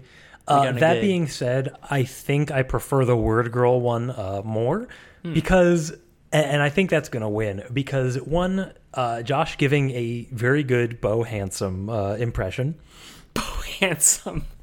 You had we we nailed the like cadence of that interstitial from the Word Girl uh, really well with the game show music and with your Sean Connery Celebrity Jeopardy and my like oh an actual child like what if we didn't like record 50 children and pick the best one for the show what if we just picked up the first one The I think the cherry on top of that whole process was that you guys didn't realize I was going to do the Sean Connery thing Yeah. going in. that was a surprise and you just it, like we kept interrupting each other like yeah forcing josh to be the one to wrangle us yeah is a really nice like thing you can only do once you're comfortable with a guest Absolutely. And thanks so much for coming on the episode for that. That was great. And we would not have seen Word Girl otherwise. And I'm glad I did. yeah suck it huggy you're just you're just malice toward this monkey getting at your residual uh bobo you know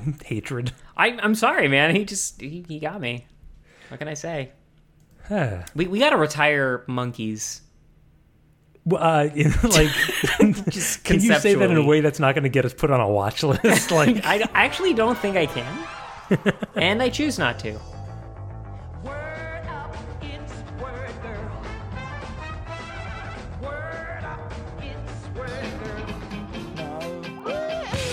Okay. Mm-hmm. All right, Ben. Uh, so one of our uh, interesting unshelled episodes this year was the one where we took video games and imagined what they would be like in a cartoon. I remember this. Well, today I want to flip it on its head. What would be the best cartoon to turn into a video game? But, okay. So I have uh, three cartoons here, and my conception of what they should be as video games, and you tell me which one you think mo- sounds most appealing, which one we should greenlight. Okay, okay. I, I'm game. Let's see it. Now I'm going to have to discount uh, Ouran High as a dating sim because it uh, already exists. I mean, that's just too easy anyway. That's yeah, it's done. Uh, so first up, we have Courage the Cowardly Dog. Uh, this would be a survival horror puzzle solving game. Yeah, like Catherine. Monsters, monsters of the week. Uh, they're all really memorable and terrifying in their own ways. Uh, kind of that slow burn thing. Mm-hmm. And the NPCs are all gaslighting you. Like you don't know what to trust. It'd be kind of like an amnesia thing, but uh, maybe not quite as visceral. The NPCs to me feel like Monk, Monkey Island characters. Mm-hmm. Just like the pat, like the the the offshoot dialogue, that just nonsense dialogue that just tells you, oh, this we got a weirdo on our hands here. Yeah. Oh, I became an ulcer in my own stomach. You don't say. Let me find some Alka Seltzer to solve this puzzle. And it's just the two of them just talking to each other, talking about that problem. Yeah. And you have a whole button just for eh? Yeah, yep, that's really good. Um, next cartoon would be Bobby's World, where you can go into Realm of Imaginations, uh, Realms of Imagination, Mhm. and it's sort of a Psychonauts for children. Like you have a sandbox platformer, you can go into these imaginative worlds and kind of. Um, I, I don't know exactly what you would do in there. It's more of like a flight of fancy, you know, see where the physics gets you kind of thing Okay, okay. you know, if you play Breath of the Wild and you're like, uh, the the game itself, whatever, but the gameplay, like the physics of it and the interactions, that's what you stay for. The um the the the thing that it reminds me of is Persona because you do have those moments where you like parts of the game that aren't Pokemon or dating sim or incel simulator are uh you know you you going into a nightmare realm and kind of just doing just video gaming yourself until you find a boss essentially. Mhm. Um, so it's kind of like that flip the script. The the thing that I think would be better is um, it's kind of like a link to the past thing.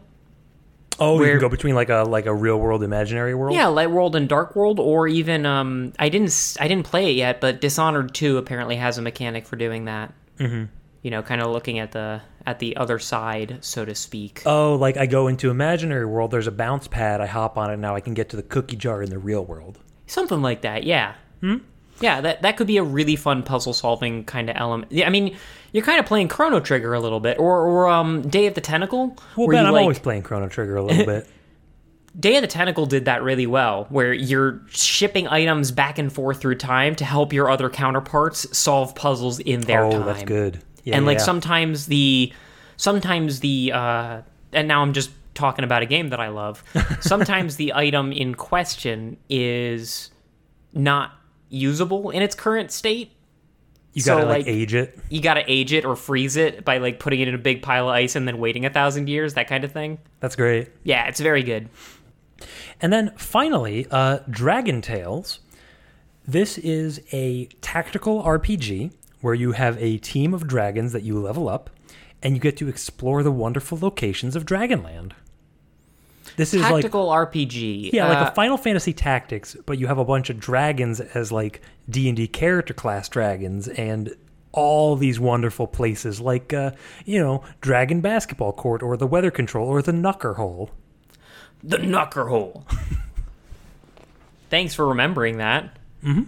So, uh, Final Fantasy Tactics kind or a tactics game set in Dragonland. I don't Mhm. feel like that would work very well simply because every tactics game that I've seen really depends on a strong JRPG narrative ascent to something very epic. Yeah, And- I mean, and it would Dragon have Tales- to be it would have to be kiddier, like oh, we can't return to the real world, uh, you know, until we retrieve the seven dragon medals. Like that's pretty That's straightforward. that's tonally much different though. Like I mean, I guess I can envision like a tactics game that has lower stakes. I've just never played one, so it's hard to imagine. Um, let, let me let me posit a different way for Dragon Tales to go. Mario Party. Ooh, You got a bunch of different locations. You got a bunch of one-off characters. Quetzal will hand you your, you know, dragon scales, which are synonymous with stars, power stars, or whatever. Uh huh.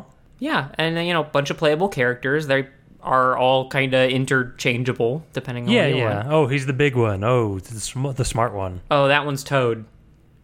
God, they're all Toad. Todd from Mario. Zak is Toad. Yeah, yeah, I get it. Yeah, I kind of like that, and, and that seems really actually like easy to do. and it's it's tonally uh, on brand as well. Yeah, I think so. Like the the the the pace of it is is so meandering and pleasant, you know, that I think Mhm. that that would fit. All right, so we have Bobby's World Imagination Adventure. Mhm. We have Courage the Cowardly Dog Survivor Horror, and we have Dragon Tales Party. I gotta toss out Courage the Cowardly Dog. Um, you know, Resident Evil has shown us that comedy and horror can go together. I struggle to see it as a survival horror game that, like, the, the emphasis is so much on comedy. Yeah, yeah. And So- it is it is kind of Lovecraft derived, where you, you can't actually do anything. Yeah, you can't you can't really do any. There are no. You're just that you waiting until really- God decides to stop hating you. I don't know exactly what about it doesn't jive with me, but I don't love it as much as the other suggestions. Um, so Bobby's World with the Imagination Zone to help you solve problems, like a puzzle uh, adventure kind of thing. That's got some legs, and not just from uh, Webley. Webley was that his Yeah, Webley. spider's name? That's a very cute stuffed animal. I kind of want to have it. I should look on Etsy after this. Um, yeah, so that's that's pretty good, and it really leans on the strength of that show. Yeah, kind of seeing through the child's eyes and like pu- putting yourself into the headspace. It'd be it would be like reading Calvin and Hobbes. I mean, I mean, I, I already made the comparison when we talked about that episode, but the idea of in order to solve problem, I must see this as a child would. Like that's some really cool role play that would be that would be emphasized by the game. Oh, like you could like you could have a like a bunch of genre toggles, but like to actually progress, you have to think like which of these is actually going to help me rather than just brute forcing it. Yeah, you, you you have to view an entire bag of marshmallows as a power up and not as like an excuse not to go into work the next day. Like it requires a child's mindset to to really parse what this imagination world is telling you. Um, and in the same way, you could have the normal world not work on that child logic. So I I think that that would really that would really help. That would be very immersive gameplay, which might be what we're going for here. Yeah, I think so. Yeah, I, I, I like the idea of Dragon Tales being Mario Party, essentially. I think there's probably enough there for it, but I'm pretty into the immersive aspects of Bobby's World being a uh, a puzzle solving light dark world kind of sim thing. Yeah, it it allows the show to to inform the game a lot more. Absolutely. And like Link to the Past did a lot with just palette swap a bunch of stuff, change up the music, and bam, it feels like the Dark World. Imagine Yep. what you could do in an imagination zone as opposed to real world. Like you, it, it, it would be the same thing as you're in an elevator and Girl from Ipanema is playing, but you go into the fantasy world and watch out, you're in an elevator and Little Spanish Flea is playing. That's not as big of a divergence as you might. I'm just trying to imagine Howie Mandel is like a like a reaction YouTuber. He, oh, he is absolutely excised from such properties. Yeah, it's Bobby's world. Howie can you know Get your own world. Yeah, kindly leave. Yep. Yeah, I give it to Bobby's World.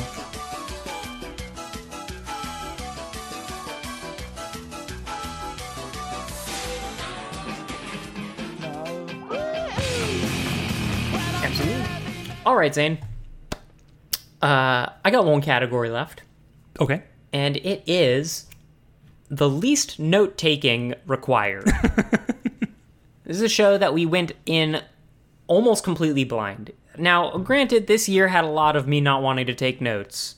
Uh, Oh, yeah. Anxiety happens like that. Don't get me started taking notes. Uh, I don't wanna. Somebody says, Zane, take a note, and you flip the table. Um, so the the the three that I came up with, and you can insert whichever ones you recall not prepping for much. But um, the three that I remember taking almost no notes: Donkey Kong Country, uh, because there was no plot, so that helped. There was nothing to unravel. That that was pretty simple Sure. uh, unshelled games to watch because we were just kind of imagining what would a cartoon about a game be like. Uh huh. Uh, so we didn't really have all we had to do was come up with them, and then we could just kind of riff. Um, and Jimmy Timmy Power Hour because we've done both those shows, and that's it. like there was, I- and we, did those shows a long time ago, so we've had time for them to saturate into our consciousness. I mean, we, we we talk about things that look like Jimmy Neutron on a semi-regular basis as this isn't ugly, and we've referenced, um, you know, the Jimmy Timmy, or we, we we've referenced Fairly Odd Parents for a number of reasons. So so they're always kind of part of the formula. You know, Butch Hartman is never far from my thoughts, in many ways. Um, but uh, yeah, so those are the three. Yeah, so I mean, uh, And this doesn't have to literally be. You don't have to like do a word count or anything, but just like which one was so vacuous as to for note taking to be on most unnecessary. Yeah, yeah. I mean, like the it's it's tricky, right? Because we have a different process, and my, you know, how much do I think and how much effort do I put into the prep? It can be pretty different. So for something like Donkey Kong Country, yeah, I took some notes because like, oh, I've heard that horrible voice from Diddy before. Where where did I find that? Or like, I gotta say something about this show, uh, that sort of thing. Mhm. Whereas for the the you know games to watch, which was I you know I really enjoyed that episode. I did spend a good bit of time thinking about like what would be good and what would make sense. Um, I did as well. I probably have to to scrape a bit further down for for a next for another round of that. Mhm. But then Jimmy Timmy Power Hour was just like we didn't even have to write down the plot because we watched it in small chunks, like Thank ten God. minutes at a time, and we're like, we got it. We can't let this go on. We have to. I really dug that format, by the way. Like, I, I want to do more of those in the future where we just like watch 15 minutes until we can't take anymore, then record Mhm. some, then watch 15 more. really helps it go down. Uh, and we, we did kind of a similar thing with Sonic as well, although that one was a lot more like freeform because that was you know that was a movie and not you know a horrible experiment played by you know the gods of Nickelodeon. again, Butch Hartman. Yeah, so I think that one required the least effort on all counts. Um, but God, it was it was like pulling teeth, convincing you like, no, this won't be horrible. Like we, there was a lot of time in between deciding to do it and actually. okay, we we can't wait any Devo- longer. we have to devote an evening to this shit. this shit specifically. Yeah, and we were in the same building for when this happened. We were in the same Yeah. place, so it was not that e- exacting on our schedules. it was like we have to do this so that we can do other things. Yeah, yeah, we just had to get it through. Just get it off the plate. That's Uh, true. but but I think that one you know required the least amount of effort and note taking for what ended up being a pretty solid product. Yeah, that was fun to that was fun to talk about. I always loved hating on Jimmy Neutron's uh, terrible design. Oh my god, he just just awful. Yeah, his his proportions are all bollocksed up. all right, Zane, what do we got next? All right, my last category here. This is another weird one, and I one that I'm not sure the best way to phrase, but this is the most interesting sex topic. Yeah. so you could call it a treatment of, of sexual content. You can call it most weird thing to think about. It's I like to think of myself as a treatment of sexual content. I like that phrase. I'm going to give you the treatment. parenthetical of sexual content. So I uh, I teased this earlier, but uh, fire breather. We we were led to believe that there would be some interesting logistical details on how Duncan's mom had sex with They, Balak. she tried to tell him. You get the. Get, Threatens to tell us. I get the feeling like she's always trying to brag about it, Yeah, I mean, like like a fisherman would. Like the, the dick was this, this big. big. oh, the scales you wouldn't believe. yeah, it's like It was reeking of brine. it's kind of like back hair, but for kaiju. Listen, okay, so here's the cultural resonance. Like, yeah, I could have taken a lot of that backstory. and we're wondering it the whole time we're watching. You know, like from the first intro cinematic, we're like, okay, so does he turn into a human? Like, does he? Is this like a dragon polymorph situation? and we never get clear answers. Mhm. The genetics alone, Ben. I, I, I, I, struggle to fathom human thousands of times larger than human creates offspring that is human. Right, right. The genetics, like, there's no way. I mean, it's like, like, a I guess- chihuahua and a and a large dog. Uh, like a like a Skitty and Wailord situation from Pokemon, Oh God, where you can breed a cat and a whale together. I guess I could blame this on Pokemon. Yeah. Yeah. Uh, second category or second to second uh, option. Mhm. Ouran High School Host Club. Uh, the interplay of class, gender, and sexual identity in the brain of one Tamaki Senpai. One senpai. So incapable of dealing with these issues that it's easier for him to project his feelings of fatherhood onto Haruhi than to question why this girl who doesn't act like a girl is more attractive to him than girls who do act like girls. so good. it's so goddamn good. I just got uh, feedback from um, I got I got feedback from Stevie, who thank you for writing to me Hmm. about this. Uh, that that is currently now a part of your head canon. and I'm very proud of that. So yeah, well, we're all so sold. Yeah, I, I I got to convert you over the length of a whole episode that that was actually the. Did, did, is Chrissy a believer? yeah, I mean, she listened to our episode and she was like, "Yeah, I guess it's not how I would phrase all of that, but I'll I'll buy it." Yeah, um, yeah, so so Tamaki's sexual dynamics, they are interesting. Yes. and then finally from Beavis and Butthead, the treatment of sex good. as an abstract, like. Like if sex was something you saw a trailer for rather than a base part of the human condition, like sex coming to a store near you, August 2022. And you can't wait. You're watching YouTube trailer analyses. You're checking Reddit's for leaks. Like you want to know what is this? You have no idea. But you know you want it. You know, you know it's there. you know that you want it and that other people have it it's it's very much uh keeping up with the uh what's the, what's the what's the term what's the idiom keeping up with the the the joneses The Jonesing, yeah. keeping up with the jonesing weird joke i don't care continue yeah okay so what is the category again Uh, most interesting sex topic. there is god damn there's a lot here dude um i can't remember the first one Fire breather. yeah fire breather it's his a- mom getting down with a kaiju.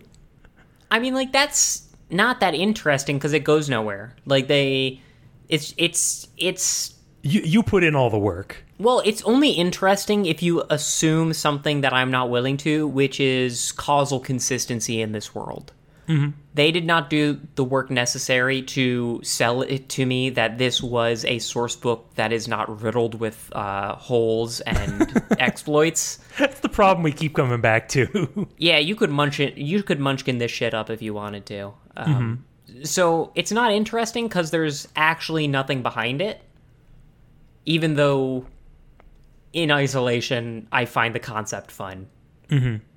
But they they don't go anywhere with it, so you know, wasn't wasn't a conversation that they designed me to have. yeah, e- easy one to get rid of. The other two. I I actually don't know where to go with this. This is this is tough. Yeah, Ouran High like the School Club. capstones to our year. I am so yeah, and I'm very proud of both of these uh, because, man, because you can read so much, you can go down such a deep rabbit hole with both of these. Ouran High Host Club, Tamaki experiencing bi panic, and his brain not knowing what to do with that because of the world in which he surrounds himself with. Not only is that just like a great you know, this is how our society treats sexuality. And when we've like conjured that it's not a spectrum, that evidence that it could be a spectrum throws you into haywire, which, you know, Yeah. I've known a lot of straights that do that. So that is very close to home. And like the inversion, where it's like, no, he's actually gay, but he's bi this first time and he doesn't know what to do with that. I think that that is really cool and speaks a lot to how our sexual identity it matters more to us than what's than how we have sex. Like I Mm-hmm. think that that's such a interesting rabbit hole to go down. It's it's a high level aspect of this, whereas the alternative. Well, I, I think the other I think the alternative is is also a high aspect aspect because like Beavis and Butthead. Say what you will about the about the about the gentlemen uh, that that go to that motel, but the moment that they're like we're gonna score, and not only does one of them leave the room so they can do it alone, they just start giggling and keeping all their clothes on. They, yeah. they don't know what it is. They just know that they want it. Or like when they they go in and uh, walk in on somebody else in a motel, and they're like, "Can we watch TV?" They, like they- they're in the midst of it. sexual congress and they're like can we watch your tv like they they don't actually know what it is and the fact that like it really goes back into the the slacker generation being told what to want but not knowing why Mm-hmm. like that is so beavis and butthead in a nutshell that it uh, it it's sort of it's sort of transcendent Like the- yeah, and I, and I wonder, like, is the overwhelming power of their incompetence and and uh, ignorance? Mhm. Does the you know because they're ignorant about a lot of things? It's a is that- commentary on a generation, and I don't think that you can see things like that and be.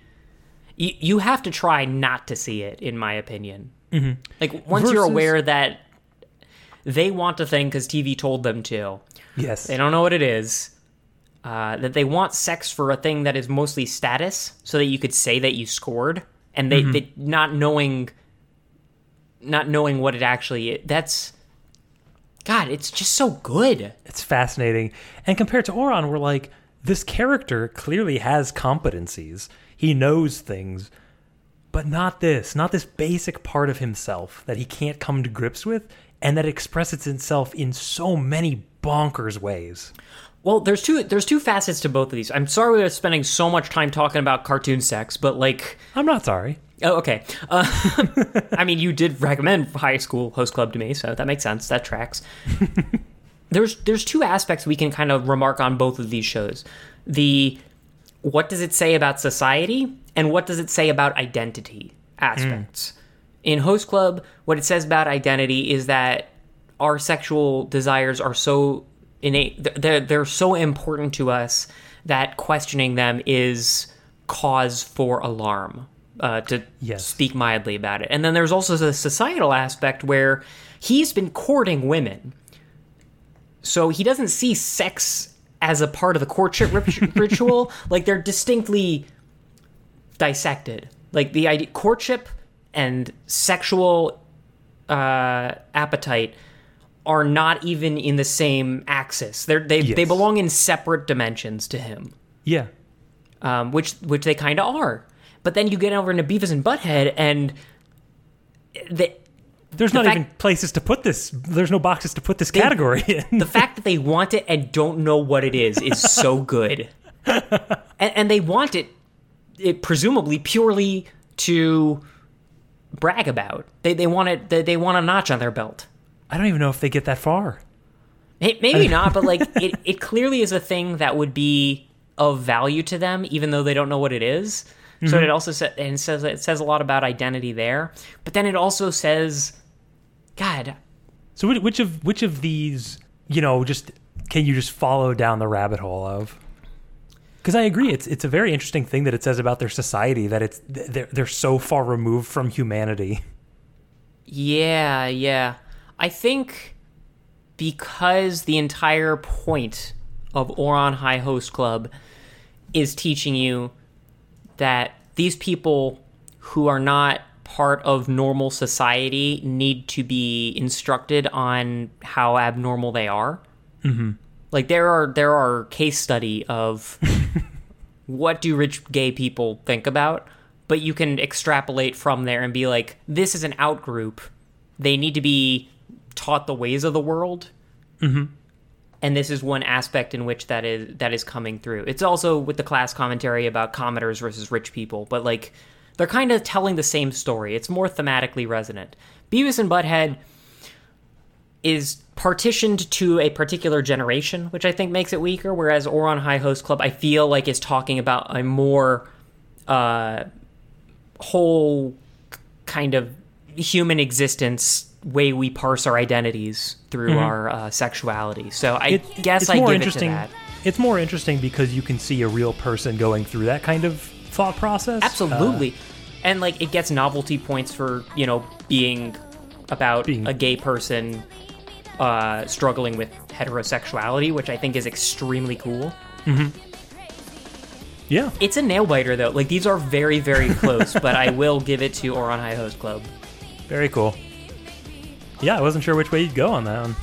I think that the Beavis and Butthead one is just the high watermark of that whole thing, so it's stuck in my Yeah, mind that- that- so that- that's concretely. The, that's the best expression of these guys aren't society. like these guys don't fit anywhere. Yeah, yeah, that they're. I, I really love like they consume media, so they know what they want, but they don't want to be anywhere part of society, so they don't have any conception of it. Like that one, also you could make a thesis of Yeah. for sure. All right, Zane, it's incredibly hot. I don't know why we keep doing the Cartony Awards in June, and I refuse to put the AC on for for you mongrels out there. Me, mongrels. You plural mongrels. uh, but I think it's time to best episode. Best episode. Okay, Zane, give me two of yours, and I'll give you two of mine. Uh, do you want to start? Sure. Uh, so I believe that this episode, um, the, my first contender, was really strong. We had a guest. Uh, we were all firing on all cylinders. We had interesting things to talk about. A movie with a lot of facets. This is a goofy movie. Oh God, a goofy movie. I uh, we recommended this to our to our mom, and she watched it and agreed with us on almost every point. So like, you know, it's apparently watchable to somebody who does is not of cartoon sensibilities, which speaks a lot for the movie. But yeah, Yeah. our dissection of it was very, very. It was almost Osmosis Jonesian. Yeah, because you know we hit the you know the deeper meanings of it. We we were able to analyze the comedy, the music, the songs. Uh, you know, Nick just uh, he's an old hat at the Carton Cast. He jumps in. We're we're right into it, and he Um, loves. And he loves Goofy movie. yeah, he loves Goofy movie to the point at which he would be singing the songs from it and could cite lyrics back to me 20, pa- 20 years past when he would watch it regularly. Th- this this episode went so well that I was seriously considering having him back on for us to do an extremely goofy movie, the sequel, within the same Cartony year. That Like, would be so fun. We should do that at some point, if Oh, only yeah. to see how well the characters are uh, are treated. yeah, yeah. Uh, how about you? Uh, mine was also a movie, but a very different one. You know, we, we do this every so often. We look at a thing, what should not be, uh, and we found it enjoyable regardless. Uh, I'm talking, of course, about the Sonic the Hedgehog movie. that episode was like I, I was definitely in a slump during that period. We didn't we were kind of dragging our feet on episodes. I will definitely take the L on that one. But I I- remember hearing about this movie and being like, "Hey, you want to do this as well?" Like we already we already have our barf bags out from Timmy Jimmy Power Hour, so Yep. you know might as well keep going. And then we watch it, and not only does it kind of meet all our expectations in a movie, it's it's got some really fun. It's got some really fun stuff in it. It's it's got got, my topics. favorite joke of the year. It's got my favorite joke of all time. It's the greatest joke that's ever been made. That we've lost our minds when that happened. Is it emails? Oh, it's it's it, it was a really that that whole episode was a shot in the arm for for the podcast when we were kind of trying to figure out you know Mhm. various things. Um, but like Yeah, we chatted about Mobius and and uh, like and how they like the extremely contrived mechanisms by which they make a buddy cop or like a buddy comedy road trip happen. yeah, everything's so forced and everything every unique weird thing about Jim Carrey's performance that somehow works. Mhm. Um, yeah, f- fab- fabulous episode, fabulous uh, Really fun. movie, surprisingly. Mhm. Um, my uh, second pick Mm-hmm. for uh, best episode of the year. Uh, it was recent. It was one where we were also feeling like we were banging on all cylinders. It is Ouran High School Host Club. that, that was a fun one. A a lot to talk about. A lot of really interesting discussion about the sexual politics, the amazing characters. You know, just just the main two, and just uh, you know, if you ever wondered how off base an opinion we have to have for my wife to come yelling into the room. that was really fun. That's the one. That's the good one. And it was it was a really nice pleasure to to see that Ben actually liked it. Yeah, yeah. Um, and for my second episode that I think could have been a contender, we have the unshelled segment, early flash animation. I, I I don't know how you felt about this episode, but just like going back into the like I think that hearing it really delivers the feel the, the nostalgic feelings that we had kind of pouring through these pasts that were very important to us at the time and like definitely still circulating in my brain and just kind of being able to just is I don't know. You ever binge watch a TV show that you haven't seen in 15 years and you're just like it, it resonates with Oh, like Power Rangers? Yeah, it just it resonates with the person you were back then, and you're like, yeah, I'm, I'm still that person. I'm still a person who can appreciate this, even though it's outdated and, and kind of crappy. Yeah. Um, and there was such variety in how good they were. So I got to be very angry and very happy, which is the hallmark of a good episode. I, I'm looking forward to the like mid-era Flash animation 2006 to 2010 uh, edition that we do. Oh, we're gonna we do another one. yeah, why not? Yeah. Um, that's my second one. Well, if I had to pick one of those two, And to you do. discount, uh, I think I would have to get rid of the Flash animation one. It was um, it was a good episode, but I enjoyed the process of going back and rewatching more than I enjoyed listening to us talking about them. That is, If, if that makes sense. It makes sense, Zane. I, I do think that we hit a nice spread, and I can appreciate it as like, oh, you know, somebody who's who's younger than us going and like, so what? Just real quickly, tell me what were the big memes of that era? Like, I think we did a good synopsis, um, but I don't think it was one of our funnier episodes. I'll, I'll grant you that. Okay. What about you? Buddy, it's gotta be Goofy movie. I love Goofy movie. It. I don't know, man. It's we just always have so much to talk about with movies that it's hard to it's hard to uh, get around. It, it does Um, provide a boost. but you know, we had it was so the movie was so good in like those deep ways that we enjoy talking about and it was also really good in the funny ways where like we can go down a rabbit hole about goofy's character and kind of the the the, the nature of the plot and um, nick's just overwhelming enthusiasm for the music um, talking about powerline you know we- we- Powerline's music rocked. it's we just had a lot of fun talking about it. It was just kind of a back to basics for the Carton cast, you know? yeah, Like yeah, real classic. just got to marinate in all the really good animation, really good character work, really good music, and a fairly tightly plotted, you know, growing up story with one's family. And I do love the Ouran High Host Club episode, but um I think I just appreciate Goofy too much. you know? he's, he's he's a good dad. Yeah, it's a it's a good year for good. Like there are two kinds of dads: the kind that want to marry their daughters, and then there's Goofy. Whoa, wait a second. you heard me. Surely there's more. I, I think you'll find. Very nice. Okay, so if I had to pick between Goofy and Sonic, uh, who's winning in a fight? That's the real question. um, so I think I think the Goofy movie one there was a lot more like emotional resonance. We had that you know great back and forth with Nick.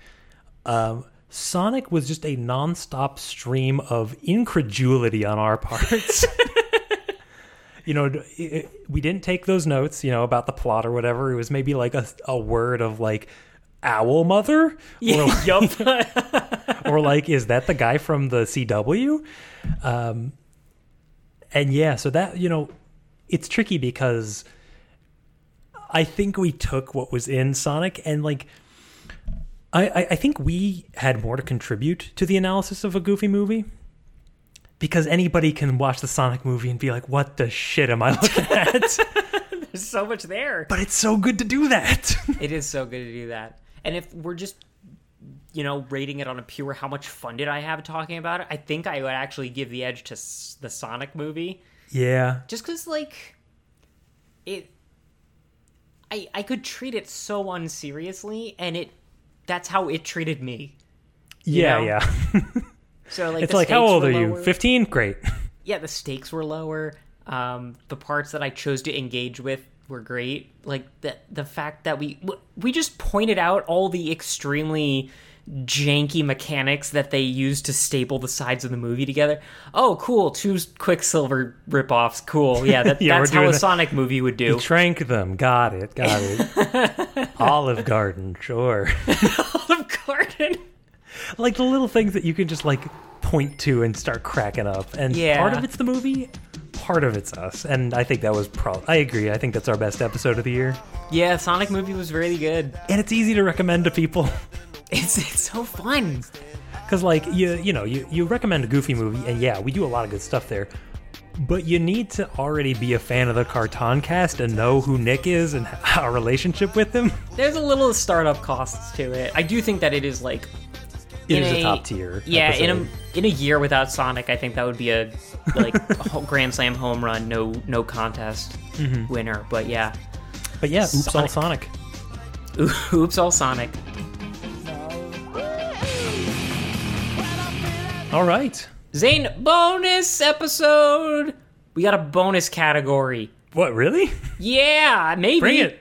Because uh, it turns out that Alex, uh, bless his heart, he came up with a bonus category episode for a bonus uh, for our best bonus episode during the year. Because we had a lot of unshelled this year. I don't know if you knew.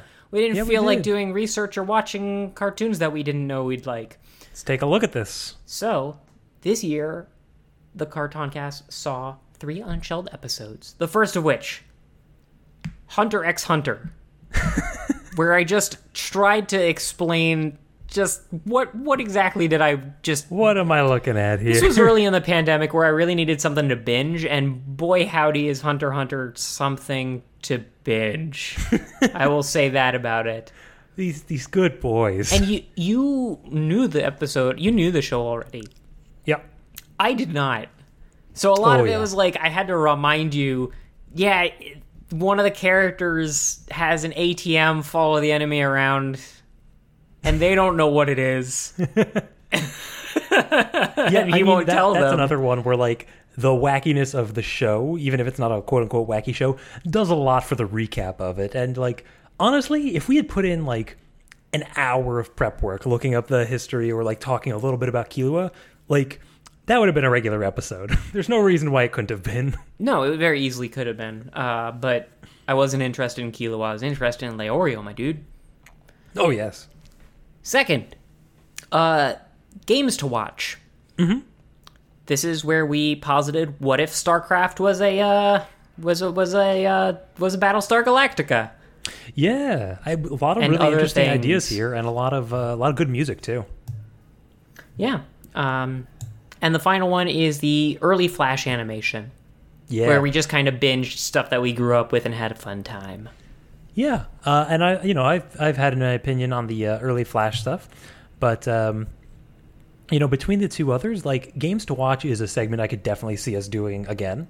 Um, it just seems like a really easy like. Alex did comment that he really wants to see Keanu Reeves as Jim Raynor. Uh, hmm. Yeah. I, okay. I could see Keanu in anything, really.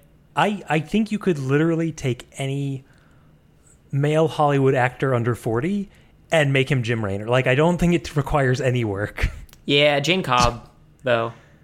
yeah. The, the, the, the, the lesser Baldwin. The, The, Bal- the Baldwin inferior. Um, I I think the Hunter Hunter episode by like that that's just a quality episode right there. um, so you know, I I would much rather you know do a uh, another games to watch episode rather than like oh let's do a deep dive on one season of Hunter Hunter. I think the Hunter Hunter episode was was actually like more fun. That was the way to do it. Like, there was too much to do. There was too much not to do a stream of consciousness. We we we couldn't. We wouldn't. There was no organization I could do. Make it an episode. It would just be talking about JoJo's the whole time. Leave something out. Yeah. Because we have to leave a lot, a lot out. I also got to do. um Oh, that was the villain that I was thinking of. Is Hisoka? Oh, now there's a charismatic villain. Yeah, You're do we- absolutely right. Yeah. w- Do we have to redact Retroactive victory. retroactive victory? Because I don't remember what w- that was. The Pegasus that I was talking about, by the way. that was the Maximillion Pegasus that I had referenced. All right, uh, uh, audience, go and have yourself a uh, Aces. on us. Hi. that's that's part of the supercut. Oh, good. Yeah, So you're Hunter, Hunter. You're, you're putting it at Hunter Hunter. I can respect that. I'll put it there. Um, I think that the actual category that he said was what was the most significant addition to the Carton canon, or the now Carton that, canon. that I think is the games to watch. I think uh, that's that's an endless thing that we can dip into whenever we need to put out an episode fast. He agrees, but uh, in the in the um, in the interest of getting that Hunter Hunter theme in there, uh, I will arbitrarily change his question. you Alex, you asked which one is these is the best Hunter Hunter episode. I award it to Hunter Hunter. It was close. You can fly again. Well, Um, okay then. Yeah, that, And that was that was it. it. We're that done was now. the seventh annual Cartony Awards. We hope you all enjoyed it. Please take home your uh, gift basket of an egg and some pants. Yeah, Jimmy just left them all laying around. Jimmy Raynor, I mean. oh yeah, of course. Boy, boy's a stripper. I don't know if you knew. Man, Jim Raynor with like the armor with like the pasties over the armor. and a huge head. Give me that bobblehead. Give me that nudie bobblehead. Can't take you anywhere. Can't we? Well, Uh, Ben, before we close up shop, why don't we why don't we take a look toward the future and you tell me what nudie bobblehead we're looking at next time? Well, Zane, we're talking about Mike Tyson mysteries. yes, good. That's what we're doing. I have it watched what an- will happen. I've decreed it.